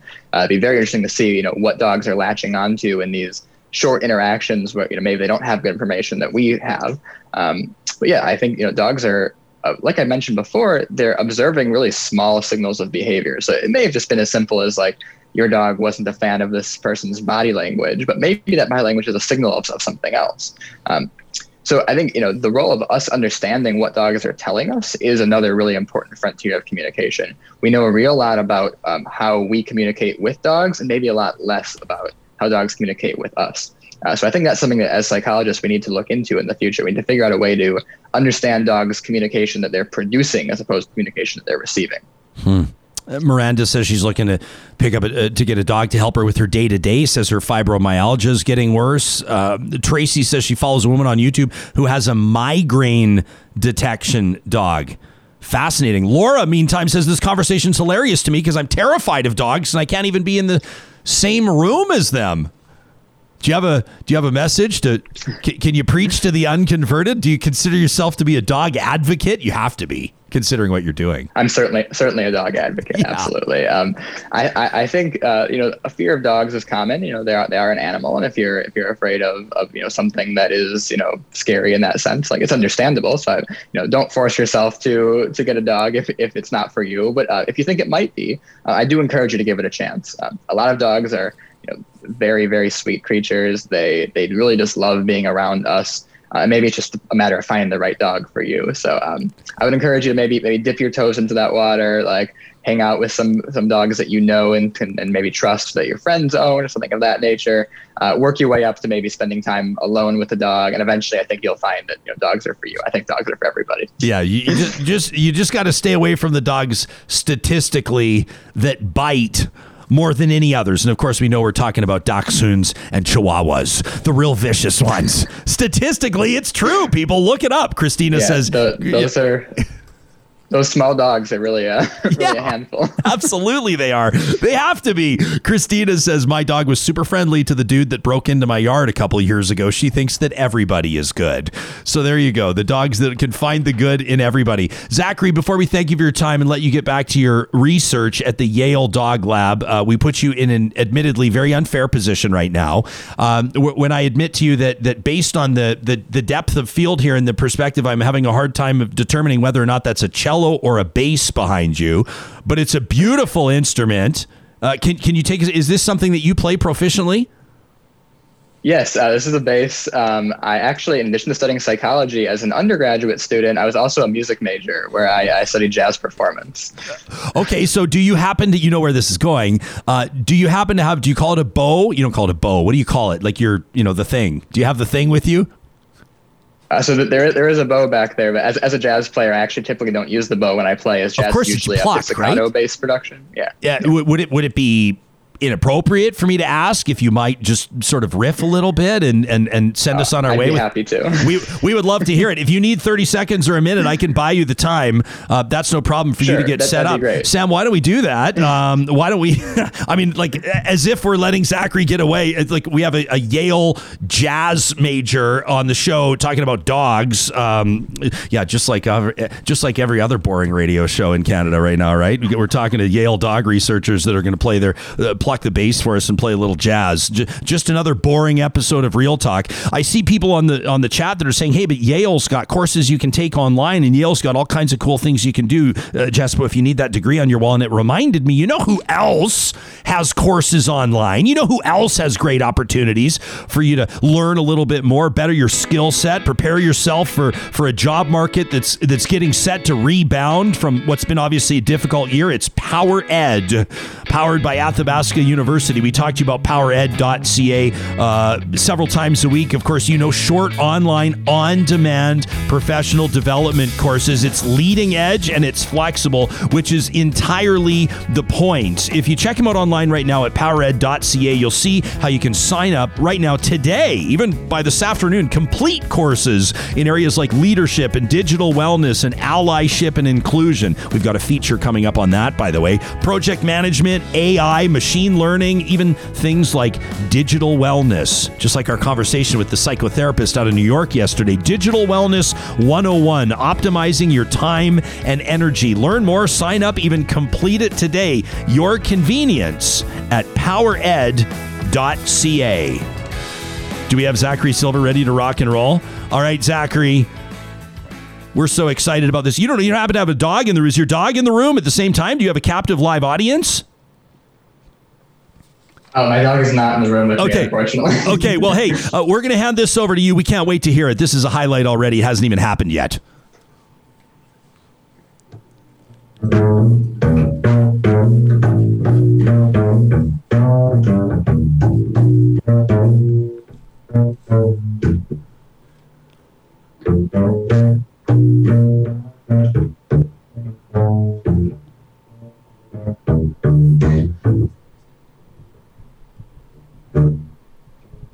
Amazing. We're starting to lose our signal just a tiny little bit, Zachary, but that is absolutely fantastic.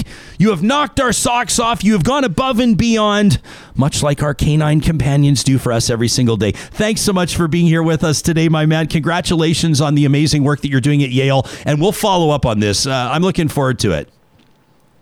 My pleasure. Thanks for having me. You bet. That's absolutely fantastic. That's Zachary Silver. I love that. Sarah Hoyles, when, when you booked that segment, I suspect you did not anticipate that we were going to get a live jazz performance at the end. What if I said I did? You did. You set it all up. I did. In your questions, you sent them ahead of time. Hey, you don't happen to be sort of like a classically trained jazz musician, do you, by any chance? Yeah, exactly. That I'm. I mean, you hired me for a reason. this could be. Ryan. This could be what we ask our guests to do on a daily basis. Sure, you're an expert in this, but what else can you do to impress us? This is an this is an audience that's going to continue to elevate its expectations, and uh, hey, we're here for it all day. We wanted to remind you as well well. The teams at the Dairy Queens of Northwest Edmonton and Sherwood Park, they reached out to me. Michelle did the other day. She sent me an email, and um, I, I, could almost kind of like hear her laughing through the typing. She was like, "Hey, Rye, um, so real talkers really like the peanut butter parfaits," and I went, "Yeah, tell me something I don't know." Uh, our e- our email inbox and my Twitter mentions are full of photos of peanut butter parfaits with like their their rich, creamy, soft serve, and oh, no, but it Two is days in a no, row. no, but it's not. No, but it is. It, it is rich and creamy. That that doesn't mean that you can't also use the same adjectives when it comes to discussing the rich hot fudge. What was the other word that you wanted me to use? That everybody wanted me to use for the peanut butter parfaits? Creamy vanilla soft serve is what they want. Creamy vanilla soft serve, and then the rich hot fudge, and of course the peanuts as well, topped off with Dairy Queen's trademark curl and red spoon. So here's the deal: we've been telling you, and we were not lying. It was true at the time that that was their special for the month of May, but by popular demand, which just means that they're probably making millions of dollars right now. They're going to continue for the rest of this week. The Real Talk Peanut Butter Parfait Special, which means they're $1.99 each. That's two for 420 Taxes in at the Dairy Queens in Newcastle, Namao, Palisades, Westmount, Y Gardens, and Baseline Road. The team at Westworld Computers wants to remind you that their service teams, like, yeah, yeah, their sales teams have been at it for 40 years, family owned, but so have their service teams, which means they've seen it all. Anything that Apple's released, they've worked on it. They know how to fix it, get it back to optimum operating condition. You can book your appointment today at westworld.ca. And, and if they recommend and if you agree that it's time to upgrade at no charge, they'll transfer the data from your previously loved unit to your brand spanking new one. You can find them online. They'll ship anywhere via westworld.ca. Also, big shout out to the teams at Sherwood and St. Albert Dodge. I absolutely loved our conversation yesterday on electric vehicles. And a few of you reached out and said, Hey, you, you said you drove that Wrangler 4xE. What was it like? I was telling you, yes, I had an opportunity. They've got at least one at St. Albert Dodge when I was there the other day. It's like the classic Jeep Wrangler, that classic beautiful rig, except for you you don't even hear it. It's fascinating. And let me just say, and I was in a parking lot, so I didn't go too wild, but when you stomp on it, it gets you where you need to go quick. That's kind of one of the things we're gonna have to wrap our minds around with EVs: the efficiency and the the performance. You know, you're not taking a hit on the performance side, which I know uh, Jeep drivers and uh, Jeep Nation cares about. You won't find a better uh, selection of Jeep in the province of Alberta than you will at St. Albert and Sherwood Dodge. You know, we partner, of course, every single week with our friends at Y Station. They're, by definition, they are our official research and strategy partners, and they present our question of the week every week. And I wanted to draw your attention to this one, our question of the week, uh, which we authored with the team at Y Station following the racist uh, remarks that were aimed at Edmonton Oilers defenseman Ethan Bear, a proud Indigenous uh, defenseman, a hockey player, one of those in the National Hockey League whose career, of course, has inspired so many people. I don't have to tell you. The Edmonton Oilers exited earlier than they would have liked from the playoffs, and people, these brave online commentators, started coming at Ethan Bear based on his ethnicity, based on his community of origin. And so we ask you in our question of the week this week at ryanjespersen.com after the Oilers' first round elimination by the Jets, uh, Ethan Bear, a member uh, of the Ochapowace Nation, one of the most visible Indigenous players in the NHL, the target of racist comments online. Uh, of course, it did spark a flood of support from fans, from fellow players. Connor McDavid was vocal about it, the National Hockey League itself, and of course, many citizens and hockey fans. Now, it goes without saying, but still we say it. The teams at Real Talk, Ryan Jespersen, and Y Station Communications and Research condemn these types of hateful attacks against anyone and will stand against racism of any kind. We cannot, though, deny that racism is a presence in sport and that it's hard to be an athlete of color or a gay or lesbian or trans or queer athlete in any sport. We want to gauge what you see as the scale of the problem, and we want to know what you see as the solutions. It'll take you just two or three minutes to complete it. We'd be grateful if you would take two or three minutes out of your day today, maybe as soon as we go off air to complete that. You can find it again right at the top of the page at ryanjespersen.com. And per usual, early next week, we will review the results of that survey, hopefully with more than a thousand people chiming in. That's about typically where we get, which is a great sample size. And of course, just a reminder our Patreon supporters, those of you that make a monthly commitment to the show to help us continue to grow uh, the size of our team, the depth of of our journalism and, of course, the product that we bring you. Um, while you receive, our Patreon supporters do, a top line report exclusive to you. Check your email inboxes every Sunday night or Monday morning. That's where you'll get our top line report that's put together by the team at Y Station. It's been a busy show. I look down, it's like two hours in. We've still got emails to read. We've still got things to talk about. I mean, it's it's it's just one of those weeks where there's a lot going on, but I think collectively people are coming together and saying and, and demanding conversations. And, and I'm grateful, uh, number one, Sarah, for the work that you've been putting in and making mm-hmm. these happen. But you also look at the the feedback from from our audience uh, today, and it, and it's resonating strongly. I was I was particularly impressed with the lineup this morning uh, conversations about words that we use and, and, and appropriate actions to take and consultation before action and listening. Is anything jump out in particular at you from from the expert voices that we've heard this morning? You love doing this to me, I Ryan. Do. You just love it. Just to I be do. like, what what's jumping out at you? I I just I so appreciate the idea I mean, you you just summed it up so beautifully. The idea that it's yes, we need to take action, but first it's listening and consultation. That we don't just get to decide, oh, I need to do something.